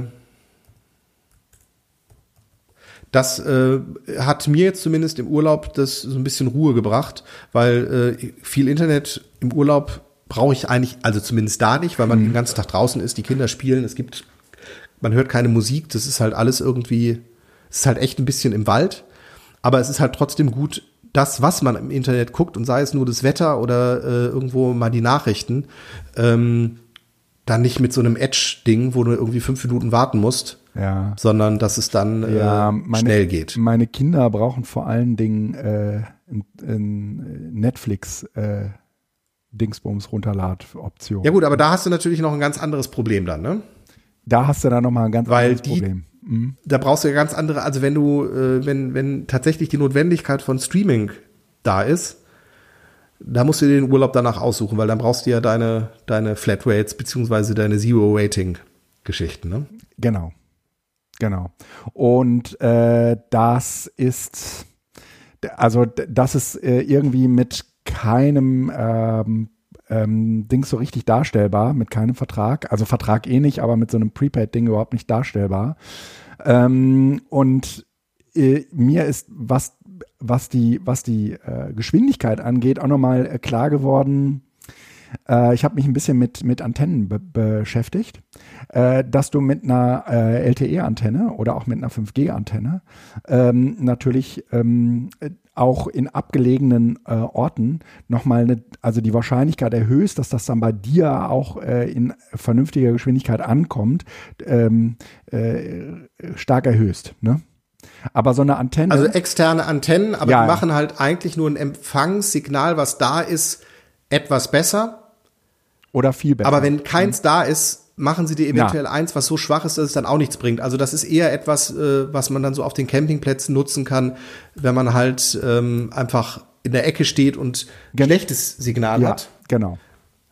Genau. Ähm, wenn du gar kein Signal hast, dann Lösungen. Dann, ne, das, das musst du vorher. Hast gucken, du damit ne? halt auch im Zweifel nur eins, was so schwach ist, dass es nichts bringt. Genau. Vollkommen richtig. Ähm, diese externen Lösungen, die es dafür ja gibt, mhm. ähm, die sind auch richtig teuer. Ne? Also richtig also teuer. Die ja auch so bei zwei, äh, 300 Euro. Euro. Ja, ja, ja. Genau und ähm, bieten dir halt so externe Antennen an mit auch SIM-Karte drin und so weiter. Mhm. Ähm, das muss man halt gucken, ob es das wert ist, weil am Ende äh, haben wir alle mit unseren äh, Hotspots in den Mobiltelefonen halt eigentlich eine Sache, die ausreicht. Aber klar, ich äh, wenn ich halt irgendwo im Nirgendwo stehe und einfach ja, ich bin ja, ja jetzt auf jeden Fall in so einer Facebook-Gruppe und äh, die, die meisten schwören auf diese Antennen. Ne? Und das sind jetzt auch nicht irgendwie die Leute, die unbedingt was verkaufen wollen. Ähm, ähm, aber äh, viele, die sagen, ähm, da kommt eigentlich nichts an, äh, machen mit, mit Antennen dann doch relativ gute Erfahrungen. Ne? Mhm. Ähm, wie heißen die nochmal? Diese Antennen? Mhm. Das fände ich jetzt gerade, weil ich hatte mir nämlich das auch angeguckt und ähm, da sind sie. Ähm, das, das muss man, ähm, ja. Wi-Fi Camp Pro von Alpha oder sowas. Mhm. Ähm, genau. Alpha Wi-Fi ähm, oder 4G Camp Pro. Ähm, Link dazu, ich habe es nicht getestet, aber ich habe eben auch die Tests gelesen und habe mich dann dagegen entschieden, weil es mir zu teuer war für das, was ich brauche. Genau. Ähm, tun wir aber in die Shownotes, weil mhm, die scheinen tatsächlich super. gut zu sein. Ja, stimmt. Äh, ja, ähm, ein sehr techniklastiges Thema. Ich hätte da vielleicht auch noch eins. Ähm, die Bundeszentrale hat äh, dieses Jahr wieder so ähm, die Aktionstage die, äh, zur Netzpolitik. Und ähm, da äh, hat äh, Joachim äh, und äh, mich, mich angefragt, ob wir da wieder was zusammen machen. Und äh, das haben wir jetzt auch vor. Und unser Thema wird sich äh, fokussieren auf anonymes Sur Surfen. Ähm, Im Speziellen ähm, hat der äh, Joachim ganz viele verschiedene äh, Darknets äh, getestet und äh, ausprobiert. Wie geht denn Darknet testen? Ähm, naja, da gibt es ja, da gibt's ja einmal diesen, äh, dieses Tornetz, aber äh, es gibt da noch eine ganze Reihe anderer Anbieter, äh, die, die äh, so ähm, Netze aufgebaut haben, in denen man sich anonym bewegen kann. Und mhm. äh, dieses sogenannte äh, Darknet, also dieses Tornetz, das, das ist ja meistens irgendwie das, das Gleiche. Ähm, ist wahrscheinlich das bekannteste von allen, auch das größte von allen, aber ähm, äh, auch, sagen wir mal, das niederschwelligst zugänglichste für alle. Ähm, aber äh, es gibt da draußen eben noch äh, eine ganze Reihe von anderen Netzen. Und dann haben wir überlegt, na, wie können wir denn äh, dieses Thema ähm, auch so ein bisschen, ja, so aufbereiten, dass wir da nicht nur irgendwie einen Vortrag halten und sagen, hier und jetzt zeigen wir euch das mal, äh, sondern äh, wie, wie können wir das irgendwie auch für ähm, Menschen aufschließen, ähm, die sich da in diesem Darknet bewegen wollen. Ne? Und äh, da kann man natürlich irgendwie auch relativ fix auf, über Seiten stolpern, wo man irgendwie so denkt, Gott, äh, äh, ich wusste ja schon immer, dass, dass hier viel Kriminalität stattfindet und jetzt bin ich da drin bestätigt. Und das ist definitiv natürlich auch so. Das ist einer der Gründe, weswegen Menschen das Darknet nutzen. Ähm, aber es gibt viele, viele andere Gründe, aus denen das Darknet auch äh, benutzt wird.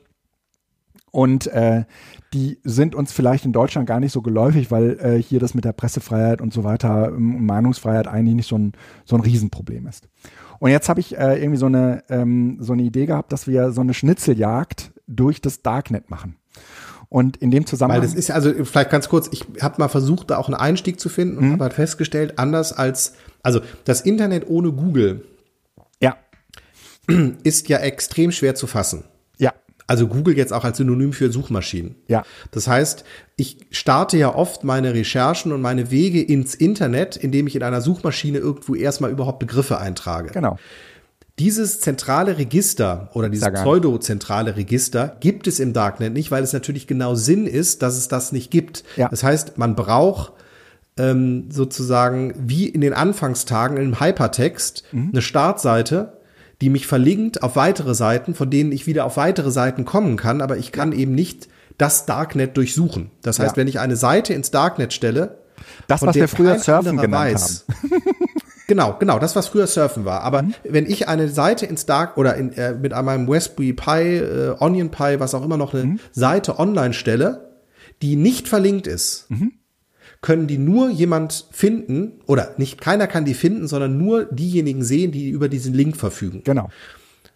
Und das bedeutet eben auch, dass ich Dinge machen kann, die nicht einfach indiziert werden können. Genau. Genau. Sondern der Inhalt ist ganz in meiner Kontrolle. Ja. ja. Und das bietet sich ja geradezu an für so eine Schnitzeljagd, ja, wo man, ähm, genau. wo man jetzt einfach auch mal unterschiedliche Anwendungsszenarien von, äh, von Tor kennenlernt.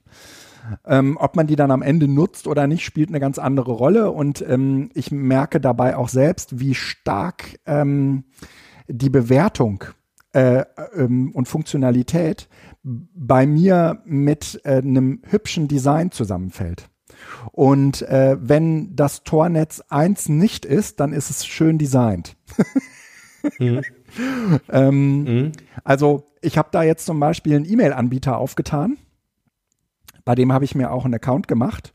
Ähm, der führt, da führt sozusagen auch äh, diese Schnitzeljagd so ein bisschen durch, weil man muss sich jetzt irgendwie, muss sich die Zugangsdaten besorgen, muss sich bei dem einloggen, muss irgendwie eine E-Mail finden, die einen dann auch irgendwie wieder äh, auf neue Webseiten bringt. Also, ne, das ist sozusagen so ein, so ein bisschen äh, wieder dieses Spiel, dass man Dinge finden muss und Rätsel lösen muss und so und äh, dabei äh, so ein wenig durch das äh, Darknet äh, streift und unterschiedliche Dienste kennenlernt. Und ähm, ich wollte einfach nur sagen, dass ich das jetzt gerade irgendwie so als Projekt äh, angehe, äh, um Menschen irgendwie nochmal diese Idee des anonymen Surfens aufzu, ähm, aufzumachen.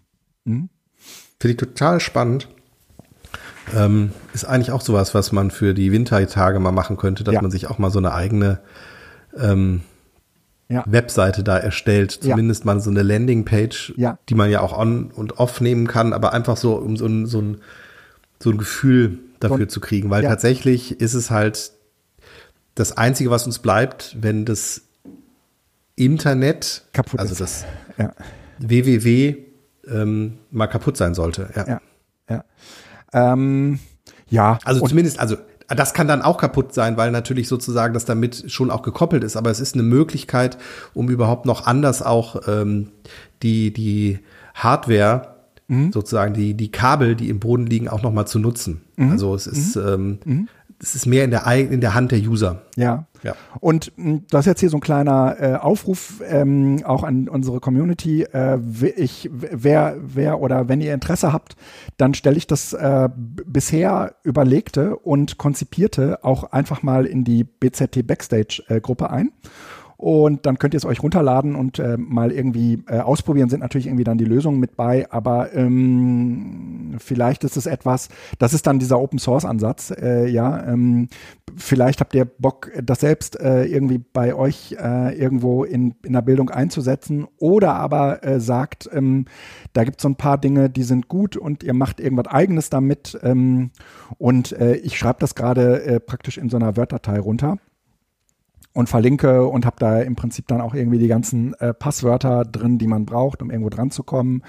Ähm, und ja, ähm, wollte, äh, wollte das hier nur kurz mal erzählen. Sehr gerne. Also ich auch. Ja, ja. Dann, dann würde ich sagen, wenn die Podcast-Folge veröffentlicht ist oder die Episode, dann würde ich das irgendwie einen, einen, Tag, zwei Tage später da einfach mal ähm, einstellen und dann äh, können wir, ja, dann kann sich das irgendwie jeder äh, mal angucken, wenn er, wenn er mag, wenn sie mag. Ja. Alles klar.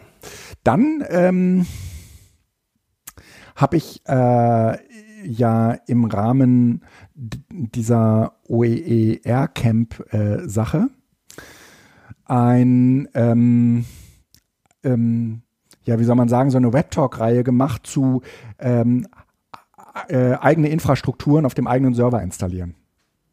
Und da habe ich dann irgendwie gezeigt, wie man WordPress installiert und wie man Moodle installiert. Und äh, da gibt es ähm, so, eine, so, ein, so einen Kanal von OER Camp im, äh, in YouTube und da gibt es äh, halt auch ähm, eine Playlist mit all diesen Videos. Und äh, da ist jetzt nochmal zusätzliches BMBF ähm, bewilligt worden, um aus diesen Web Talks, das gab es irgendwie im letzten Jahr auch schon, eine OER, so eine Summer School ähm, zu machen. Und ähm, da waren dann mhm. eben die äh, WebtalkerInnen eingeladen, aus ihren ähm, Videos äh, so einen Online-Kurs zu bauen. Das habe ich äh, auch gemacht. Und äh, diesen Online-Kurs, äh, den äh, haben wir euch in den äh, Shownotes verlinkt. Wenn ihr also irgendwie ähm, mal so ein bisschen in die Hand genommen werden wollt, weil ihr ein eigenes Scriptpad installieren wollt, weil ihr ein eigenes Moodle, WordPress, Lime, Survey oder was auch immer installieren wollt, da sind ähm, jetzt nicht nur die Videos, sondern im Prinzip sind die sozusagen als Online-Kurs aufbereitet worden. Das heißt, es sind jetzt interaktive Videos geworden. Da gibt es also sozusagen in den Videos auch immer direkt die Links, ähm, wenn es was zu tun gibt. Das Ganze basiert sozusagen auf einer Installation auf einem Uberspace. Mm, ich erkläre das also explizit auch an einem Hoster und habe aber zusätzlich noch ein äh, Video äh, für, diese, für diesen Online-Kurs produziert, äh, wer das ganz gerne in so einer XAMPP-Umgebung machen will. Also ähm, sich im Prinzip so ein Webserver lokal auf seinem äh, Rechner installieren will und es da sozusagen in Trocken üben will. Da kommt man natürlich dann von außen nicht dran der oder die äh, kann das dann ähm, mit Hilfe dieses kleinen Online-Kurses auch gerne versuchen. Ähm, das Schöne an diesem Online-Kurs ist, dass hinten dran nochmal so eine Telegram-Gruppe ähm, hängt, ähm, äh, in der mir dann auch äh, direkt erzählen könnt oder ähm, sagen könnt, wo seid ihr eigentlich hängen geblieben, dann kann ich auch gerne nochmal mit euch zusammen da drauf gucken und äh, euch äh, tatsächlich auch in so einer äh, Peer-to-Peer-Variante äh, ähm, Unterstützung geben, bis das halt bei euch läuft. Ne? Also wer, cool. wer, ne, wer, wer ernsthaft vorhat, äh, da äh, irgendwas für sich auf den Weg zu bringen, eine Webseite, die man schon mal immer selbst äh, installieren wollte, ein eigenes Moodle, was man schon mal immer installieren wollte, der kann das da gerne mit dessen Hilfe tun und äh, würde sozusagen da auch äh, irgendwie nochmal ähm, eine Community finden, äh, die Unterstützung bietet. Ne? Link in den Shownotes. Jo. Ist tatsächlich praktisch, wenn mal jemand wiederkommt und fragt, wie mhm. kann ich das denn machen? Also gibt ja Tools und Anleitungen für, aber ähm, hier sozusagen zertifiziert. Genau. Das, von dir. Genau, ja, und das, das Ganze ist natürlich, äh, sagen wir mal, aus so einer Brille äh, angelegt worden, ähm, dass ihr das macht für Bildungszusammenhänge. Ne? Ähm, mhm. Das heißt, ähm, ich zeige nicht nur, wie man WordPress installiert, sondern ich habe auch eine Liste mit ganz, ganz vielen Plugins für so Bildungszusammenhänge, ne? ähm, wie man, äh, mhm. was, was man da so alles ganz gut gebrauchen kann. Das sind teilweise auch Dinge, die ich hier äh, im Podcast schon mal erzählt habe, die äh, ich auch für äh, die Erstellung dieses Online-Kurses, da habe ich tatsächlich nochmal da, darauf zugegriffen. Ich habe äh, das mal hier gemacht und äh, hatte diese Linkliste da nochmal irgendwann erstellt. Ja. OER Camp, äh, Open Source Tools für die Bildung. Ähm, dann habe ich äh, noch ein letztes äh, Thema und zwar ähm, die IG Metall hat gerade ähm, oder probiert sich gerade an Office 365 die Einführung ähm, ist, sagen wir mal, ein Riesending, weil es natürlich irgendwie ganz, ganz viele ungeklärte Fragen rund um den Datenschutz gibt. Und ähm, die Policy ist aber, ähm, im Gegensatz zu vielen, vielen anderen Werkzeugen, dass man es zwar nicht installieren kann, dass man zumindest aber über die ähm, Online-Pendants das schon nutzen kann. Und weil ich hier ähm, für unsere private Familienumgebung einen ähm, Office 365 Account habe, ähm, ist es relativ äh, schick für mich, dass ich äh, dieses, ähm, diese ganzen Online-Tools von Office 365 äh, im Prinzip auch schon ähm, für die Arbeit nutzen kann. Und das ist so ein bisschen das Einfallstor äh, für OneNote. Also sozusagen ein äh, Tool zu haben, äh, das nicht nur ähm, in meiner privaten Infrastruktur funktioniert, äh, sondern eben auch äh, sich ganz gut abbilden lässt auf meiner ähm, betrieblichen Infrastruktur. Das heißt, ich habe jetzt plötzlich ähm, irgendwie hm, du hast irgendwie mit OneNote ja auch dieses OneDrive, da sind irgendwie direkt mal zwei Gigabyte Speicherplatz inklusive. Und ich also kann. Vielleicht ganz kurz für alle, OneNote ist ein, ein digitales Notizbuch. Richtig. Was ähnlich wie Evernote oder für die Notizen-App oder sonst was mhm. ähm, halt in der Office 365 Cloud, also bei Microsoft, sich integriert. Aber es ist ein Notiz. Eine genau. Notiz-App. Einfach eine nur Notiz kurz als Kontext. Genau. Ja.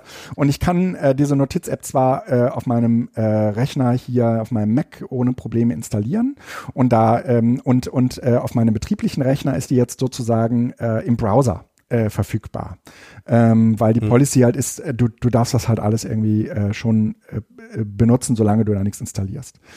Und darüber kann ich jetzt meine Dateien austauschen und probiere mich gerade so ein wenig an OneNote aus. Ähm, auch so ein bisschen ernsthafter, mh, mm, weil das über kurz oder lang äh, bestimmt auch äh, bei uns eingeführt wird. Und ich hatte ähm, ganz zu Anfang ein, ein äh, HP-Notebook äh, von der IG Metall bekommen.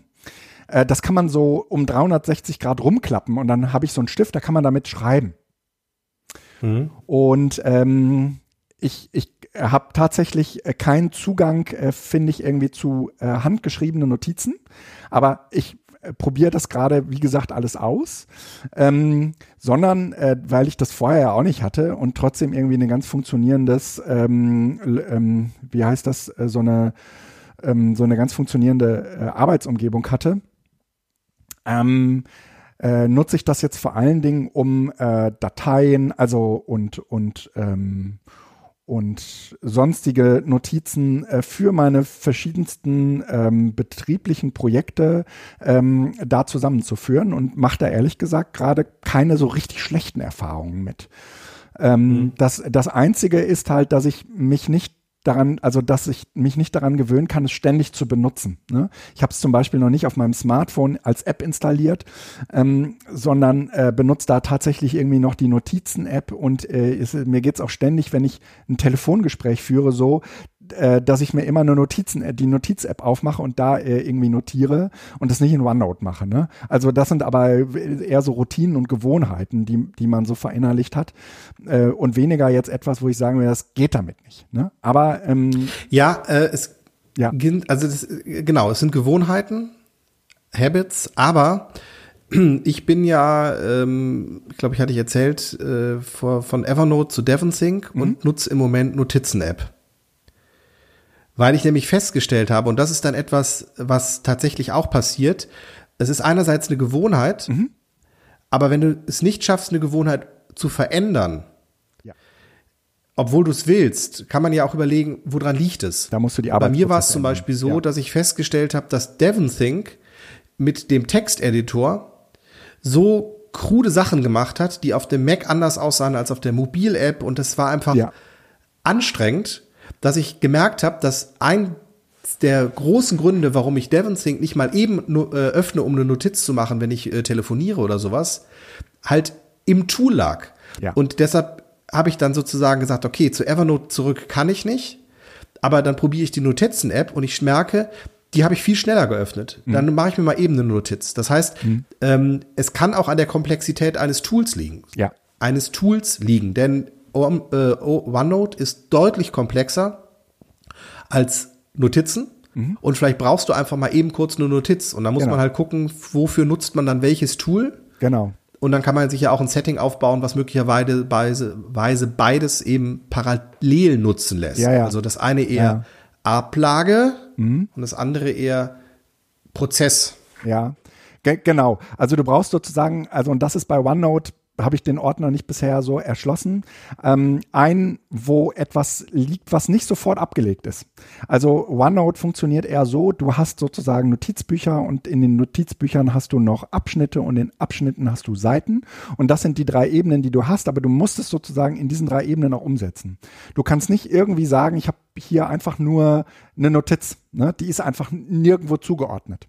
Und das geht halt mit der Notizen-App mhm. total geil. Ne? Und manchmal weiß ich ja mhm. auch gar nicht, ähm, manchmal schreibe ich auch Dinge mit und danach lösche ich die einfach wieder. Manchmal ähm, ist, ist das etwas, was ich dann auch nach zwei Minuten schon wieder abgearbeitet habe und dann lösche ich das wieder. Und manchmal ist das, sagen wir mal, Teil eines Projektes, was äh, eben äh, sich in so eine Struktur wie OneNote einbinden lässe. Ne? Mhm. Also ähm, One ja, aber es ist tatsächlich, nein, es ist wichtig. Ich mache mir auch ständig Gedanken drüber. Es ist tatsächlich wichtig, da auch, ähm, ich glaube, das ist ein, ein, Teil des, des digitalen Arbeitens, mhm. dass man bei diesen Tools halt immer wieder auch äh, feinjustiert und guckt, ja. was passt einem am besten und ähm, nicht dogmatisch an einer Sache festhängt. Ja. Wichtig ist halt, dass man es so, dass man die Brüche der Tools so gestaltet, dass man im Nachhinein immer noch mal auch auf Altes zurückgreifen kann. Mhm. mhm.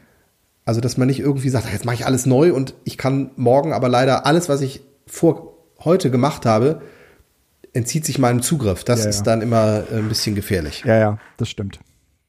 Ähm, ja, und insofern am Ende werden es wahrscheinlich einfach mehrere Notiz-Apps sein. Aber ähm, für ähm, so das produktive Arbeiten in sagen wir mal, so definierten Projekten und ähm, äh, die hab, hat man ja meistens einfach so äh, und dann hat man die über ein paar Wochen, Monate, manchmal auch nur Tage und dann sind die auch wieder weg. Ähm, ist das total gut. Ne? Da muss man, also ich bin jetzt mal gespannt, ich habe da gerade erst mit angefangen, wie das so mit dem Überblick ist. Ne?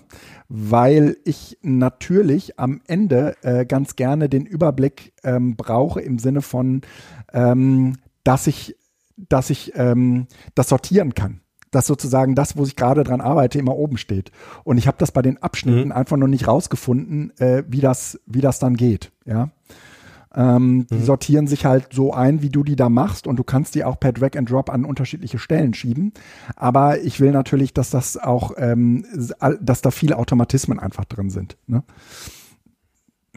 Und da deswegen kann ich da noch nicht abschließen zu sagen, okay, das finde ich jetzt geil oder nicht oder das funktioniert mit mir oder nicht. Das funktioniert halt gerade irgendwie, aber weil ich, weil ich da äh, irgendwie mit acht, neun Projekten jongliere, aber ich weiß nicht, wie das ist, wenn, wenn ähm, 20 davon schon abgelaufen sind und drei davon gerade super aktiv am Rollen sind, ne? Wie das dann so mit der mhm. Übersicht ist. Ja. Ähm, ja, ich habe ähm, übrigens, ähm, ich weiß gleich, ich werde das gleich einspielen, ich weiß nur nicht, ob du das dann hören kannst, ähm, einen kleinen Trailer, ähm, nee, wie, wie heißt das? Ein Jingle produziert äh, für die schönen Apps.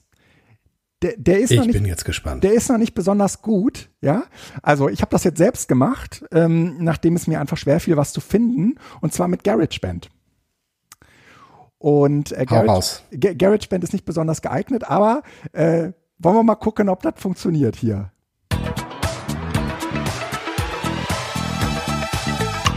Schöne Apps. So, da sind sie, die schönen Apps. Konntest du das hören? Nein. So, aber dann, dann, dann ich schicke dir den Jingle nochmal gesondert zu. Mm. Genau, schick mir den Jingle das, mal später zu. Aber ähm, genau, da sind die schönen Apps. Da sind die schönen Apps. Und äh, es wird heute in den schönen Apps. Ähm, ich, haben wir, ich glaube, ganze vier. Äh, ich äh, fange mhm. vielleicht mal an mit dem. Genau, wir wechseln uns ab. Onion-Browser. Also im Zusammenhang mit äh, diesem, äh, mit diesem, äh, mit dieser Schnitzeljagd, die ich gerade entwickle, ähm, habe ich äh, nochmal geschaut, ähm, welche App fürs äh, für iPhone ähm, empfiehlt eigentlich ähm, Tor, also die, die, die Tor-Community, ähm, weil wenn man irgendwie nach, nach Tor-Browsern ähm, im App Store sucht, findet man jede Menge Scheiß, auch ganz viel irgendwie mit VPN-Kacke äh, mit drin, ganz viel, wo man irgendwie Kohle bezahlen soll und äh, irgendwie ist das alles ein bisschen fishy. Und ähm, dieser Onion-Browser, der ist tatsächlich genau das, was man äh, äh, vermutet, was darunter zu verstehen ist, nämlich ein reiner Browser. Der macht auch nichts anderes, als dich ins ähm, Tor-Netzwerk äh, zu bringen und zwar auf deinem Smartphone. Und äh, mir persönlich äh, gefällt der wirklich gut. Ich habe mir da wirklich auch viel äh, Verschiedenes angeguckt, ähm, auch im Zusammenhang mit diesem Chatbot für zur digitalen Selbstverteidigung, den ich mit Joachim zusammen ent entwickelt habe, ähm, habe ich äh, da schon damals unglaublich viel äh, zu recherchiert. Und der Onion Browser, den möchte ich euch hier auf jeden Fall sehr empfehlen. Aber der basiert ja am Ende auch auf Safari und die bauen dann dann wahrscheinlich ein eigenes. Ich überlege gerade, wie die das machen. Ja, die das, müssen ja das, den ganzen Netzwerk-Traffic mhm. Na, das Problem ist tatsächlich, also genau.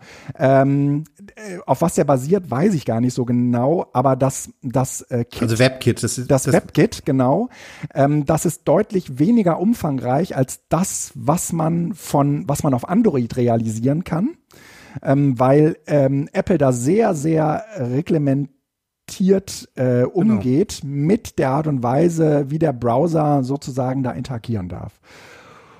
Und ähm, insofern ist das sozusagen das Maximale, was man aus dem Tor-Browser rausholen kann, wenn man ihn in einer iOS-Umgebung installiert. Wenn ihr das auf, An wenn ihr das auf Android installiert, äh, dann äh, habt ihr da auch einen, einen nativen äh, Tor-Browser. Also ne, da haben die Tor, hat die Tor-Community tatsächlich einen Browser für entwickelt, ähm, den die da auch so unterschrieben haben. Hier bei diesem Browser ist die Tor-Community selbst gar nicht so beteiligt, sondern da hat sich halt irgendjemand hingesetzt und die Tor-Community hat am Ende gesagt, okay, den haben wir uns angeguckt, den könnt ihr benutzen, ja.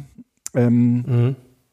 Aber ich glaube, also die Reglementierungen von, von WebKit sind, sind da halt äh, ein Problem gewesen, ja. Genau. Ja. Ähm, zweite, Split mhm. mit D. iOS-App, wenn man äh, mit mehreren Leuten in Urlaub fährt und möchte sich Kosten am Ende teilen, mhm. dann ähm, kann das beliebig komplex werden. Und Split bietet dafür eine Lösung. Ich glaube, in der Telegram-Gruppe hatte ich das auch schon einmal gepusht, mhm. weil ich einfach total begeistert war. Ähm, ich gehe einkaufen, trage ein, ähm, ich habe bezahlt und es soll aufgeteilt werden zwischen allen. Mhm. Und dann gehe ich möglicherweise tanken, sag mir aber, nee, tanken äh, tue ich jetzt auch registrieren, im Sinne von, das ist eine Ausgabe von mir, aber die trifft nur auf mich zu. Mhm. Und dann geht jemand anders einkaufen und sagt, also ich habe jetzt hier Bier geholt, aber das ist eigentlich nur für zwei von den fünf Mann, die mit waren. Also mhm, okay, teilen wir geil. beide uns das dann. Mhm. Das heißt, ich kann beliebig komplex die äh, Sachen verteilen. Und äh, was Split macht, ist, es führt alle ähm, Ausgaben auf. Ja. Und verteilt die Kosten auf die jeweiligen Leute und ja. gibt dir hinterher die Möglichkeit, das abzurechnen, das heißt Ausgleichszahlungen zu machen. Wer muss wem ah, wie viel Geld geben, damit am Ende alle das gleiche bezahlt ja, haben? Ja, ja, damit man nicht irgendwie aus so einem Topf, alle legen jetzt ihr Geld da rein und dann wird das wieder so, ja, hm, cool. So kann man das ja auch machen, genau, es ist früher, aber wenn man das halt virtuell macht, weil man ja inzwischen doch irgendwie überall mit, mit ja. Karte zahlt, dann ist es halt schwierig nachzuvollziehen und ähm, äh, kostenlose Version von Split äh, kann man eine Gruppe äh, auf, in der App führen Mhm. Ähm, das heißt, ich kann auch verschiedene Leute einladen. Also mhm. diese App ist jetzt nicht nur für mich, sondern die können, jeder, der Teil der Gruppe ist, kann halt auch Ausgaben da hinzufügen. Und ähm, wenn ich irgendwie 1,79 oder 99 bezahle, kann ich mir beliebig viele Gruppen ähm, anlegen und dann halt darüber ähm, Ausgaben machen. Nicht nur Urlaub, sondern ja vielleicht auch, wenn man ähm, in Patchwork-Settings ist, äh, mhm. auch Alltagssachen. Wer bezahlt eigentlich die Freizeitaktivitäten? Ja. Und dass man das ja. so ein bisschen über die Zeit im Blick behält, dass nicht einer immer und der andere nie oder mhm. so, mhm. dass man einfach so, so ein kleines gemeinsames Pseudo-Haushaltsbuch mhm. damit führt. Ähm, ist total super. Also Split, deutscher Entwickler, wenn man Fragen hat, kann man den, sich auch an den wenden, äh, antwortet super schnell und fix. Ähm, sehr sympathische App. Super. Die nächste App, die ich empfehlen würde, die haben wir oben schon ähm, verbraucht. Das ist der Brauhelfer. Und den Brauhelfer, den gibt es halt nicht nur für den Desktop, äh, sondern den gibt es also für Windows, macOS, Linux, was auch immer, sondern den gibt es auch als App. Und äh, dieser Brauhelfer äh, hat deswegen, ist deswegen total hilfreich, weil ihr vielleicht ähm, bei diesem ganzen Zuckerscheiß äh, und äh, Kochdings nicht euren, äh, nicht euren MacBook in die Küche stellen wollt äh, der nimmt da auch einfach zu viel Platz weg, sondern äh, ihr könnt da mit eurem kleinen Smartphone ran und äh, damit äh, arbeiten und äh, eure äh, ganzen Rezeptdaten und Rasten und so weiter, das alles wunderbar im Prinzip da nachlesen, wo ihr es dann in der Küche eben auch braucht das äh, für Leute, die jetzt, äh, ähm, die wir heute mit dem Brauen gewinnen konnten. Mhm. Was hast du? Ich habe Good Tasks. Ähm, ich bin ja, äh, war, bin, na, ich weiß es noch nicht, wie ich es jetzt sagen soll, ähm, bekennender äh, Omnifocus-Liebhaber. Ja. Ähm, und ähm, hatte aber mal wieder das Bedürfnis ähm, umzusteigen. Du du du scheißt. Ja, nicht um. Nee, äh, tatsächlich ähm, einfach auf die äh, Erinnerungen mit zugreifen zu können, so dass ich in den äh, Kalender-Apps, vor allen Dingen auf den ähm, mobilen Geräten, To-Dos und ähm, Kalender in einer Ansicht habe. Ähm, und bei mir ist es halt im Moment so, Omnifocus ist das Tool der Wahl, was ich auch jederzeit wieder nehmen würde, wenn ich einfach große komplexe Projekte habe, wo einfach ganz viel auch delegiert wird und in unterschiedlichen Kontexten stattfindet, also wo es einfach eine Masse ist. Mhm. Für die Sachen, die im Alltag so fallen, äh, das ist im Moment alles ein bisschen auch Corona-mäßig irgendwo überschaubarer und einfacher. Ähm, funktioniert das gut, Omnifocus, aber ich wollte mal was anderes probieren. Ja, gehört auch mit dazu. Ja, ja. Und Good Task ist tatsächlich ein Tool, was auf der Erinnerungenbasis fungiert, aber ganz, ganz viele Anleihen an ähm, Omnifocus hat. Ich kann mir Tagespläne erstellen, ich kann äh, mir Erinnerungen und auch ähm, mehrere Erinnerungen pro Notiz erstellen. Ich kann sogar äh, sagen, zeig mir alle nur an, die halt im Moment aktiv sind. Ist nicht ganz so komfortabel wie Omnifocus, aber wer eine Notiz-App sucht, die weniger komplex ist als Omnifocus, mhm. aber die deutlich über das hinausgeht, was die Erinnerungen, die Reminders-App selbst hat, ähm, der ist bei dem Tool sehr gut aufgehoben. Also ähm, kostet, glaube ich, irgendwie 6,99 oder irgendwie sowas. Nein, ähm, 39,99 als Mac-App im App Store. Ja, die, die App fürs, ähm, für, für Mac. Ja. Ah, du nutzt das gar nicht ähm, auf dem Mac? Ich nutze es da auch, aber äh, das braucht man nicht unbedingt, weil du kannst ja auf dem Mac auch die Erinnerung, also Erinnerungen sind ist etwas, was bei mir vor allen Dingen auf mobilen Browsern, äh, auf den mobilen Geräten läuft. Ah, alles klar. Mhm. Und da die ja mit der Erinnerungen-App synchronisiert, also die, die Mac-App ist etwas teurer, mhm. die ähm, mobile ist äh, günstiger und da ja die Basis, die Reminders-App ist, kannst du halt auch auf dem Mac theoretisch mit der Reminders-App arbeiten. Mhm. Mhm. Okay. Also beides ginge. Ähm, du bist halt flexibel. Du kannst auch Fantastical nehmen und äh, auf dem einen das damit und mit dem an, auf dem anderen das damit machen. Das ist halt, weil es. Und der bringt das alles zusammen, dieser, dieser Good Task, ja? Genau, die Datenbank dahinter ist halt die Reminders-Datenbank. Mm, okay. Und das setzt sozusagen nur darauf auf und macht deutlich mehr äh, Möglichkeiten, deutlich mehr Tools, äh, mit seinen Notizen irgendwie, äh, nicht Notizen, Erinnerungen umzugehen. Ähm, Omnifocus soll ja demnächst, das ist auch mit ein Grund, äh, in einer neuen Version kommen. Ähm, und ich habe einfach gedacht, bevor ich mir die shoppe, will ich einmal noch mal was anderes probieren. Mhm. Und dann, weil die, ich glaube, die letzte Omnifocus-Version ist auch irgendwie drei Jahre her oder vier. Mhm. Ähm, Ach, das echt? ist ja nichts, da was die was jedes Jahr einfach immer aus dem Boden hauen. Und es kommt jetzt was Neues und es sieht äh, viel mehr aus wie Things. Ähm, aber ich muss dann einfach auch mal in Ruhe schauen, ob, ähm, also es ist angenehm überarbeitet und muss dann mal in Ruhe schauen, was für mich äh, passend ist. Also ich finde immer noch, die To-Do-App ist ähm, noch vor der Notizen-App ja, das Wichtigste, was man. Der wichtigste ja. Produktiv äh, ja, ja, Stellschraube, Tool, was ich habe. Um ähm, meine Sachen einfach, ja, im besten Getting Things Done erledigt zu bekommen. Bin nach also, wie ähm, vor äh, großer, vergesse darüber ja, halt nichts mehr. Ja, ich bin unglaublich großer Omnifocus-Anhänger geworden. Hab da ja auch irgendwie vor einem Jahr oder anderthalb mit angefangen und es geht mhm. ohne Onif äh, Omnifocus geht nichts mehr. Ähm, bin ich richtig ja. aufgeschmissen, ja. Und das kommt jetzt in der neuen Version. Wo kann man denn davon lesen? Ähm, nee, es kommt demnächst. Die, die ähm, ähm, Testflight läuft schon ähm, und ähm, das soll irgendwo, die sind da ja, äh, veröffentlichen es ja dann, wenn es fertig ist. Von ja. daher, äh, ja. ich such's raus, tu's in die Shownotes und schick's dir gleich zu. Wunderbar. Ah, ich hab's schon, ich hab's schon. Ja, ja, ja, ja, First Look. Ähm, Omni Focus 4 Highlights, alles klar. 4, genau, ja. Okay, super. Ja, haben wir, ne?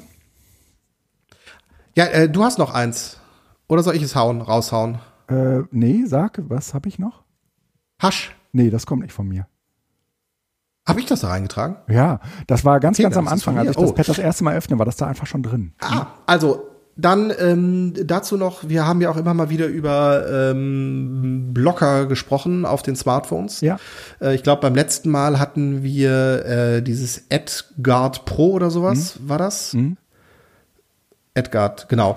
Was du ja auch genutzt hast, was ich ja da erst entdeckt hatte. Du bist da schon länger dabei. Und Hush ähm, ist äh, etwas, was dem noch so ein bisschen zur Seite steht. Ähm, es ist eine App, mit, die nichts macht, die aber einen Filter anbietet, äh, um halt Pop-ups zu unterdrücken. Und ähm, so äh, hier so so diese Flyovers, so hier Cookies mhm. und sonst was mhm. äh, unterdrückt. Das heißt, äh, Surfen wird deutlich angenehmer und ähm, ist kostenlos. Äh, ist, hat sozusagen die Empfehlung von äh, Alex Olmer vom iPhone-Blog und ähm, damit äh, ist es gut. Okay. Also schadet nichts und äh, macht tatsächlich gerade Spiegel Online zum Beispiel erträglich. Okay. So, cool. Also als ein Beispiel. Ja. Ja. Genau. Super. Sind wir durch. Haben wir's. Ich äh, danke dir, Felix. Ich danke euch fürs Zuhören bis zum Schluss und äh, wünsche uns allen eine wunderschöne Woche. Macht's gut. Von meiner Seite auch. Bis denn. Ciao. Tschüss.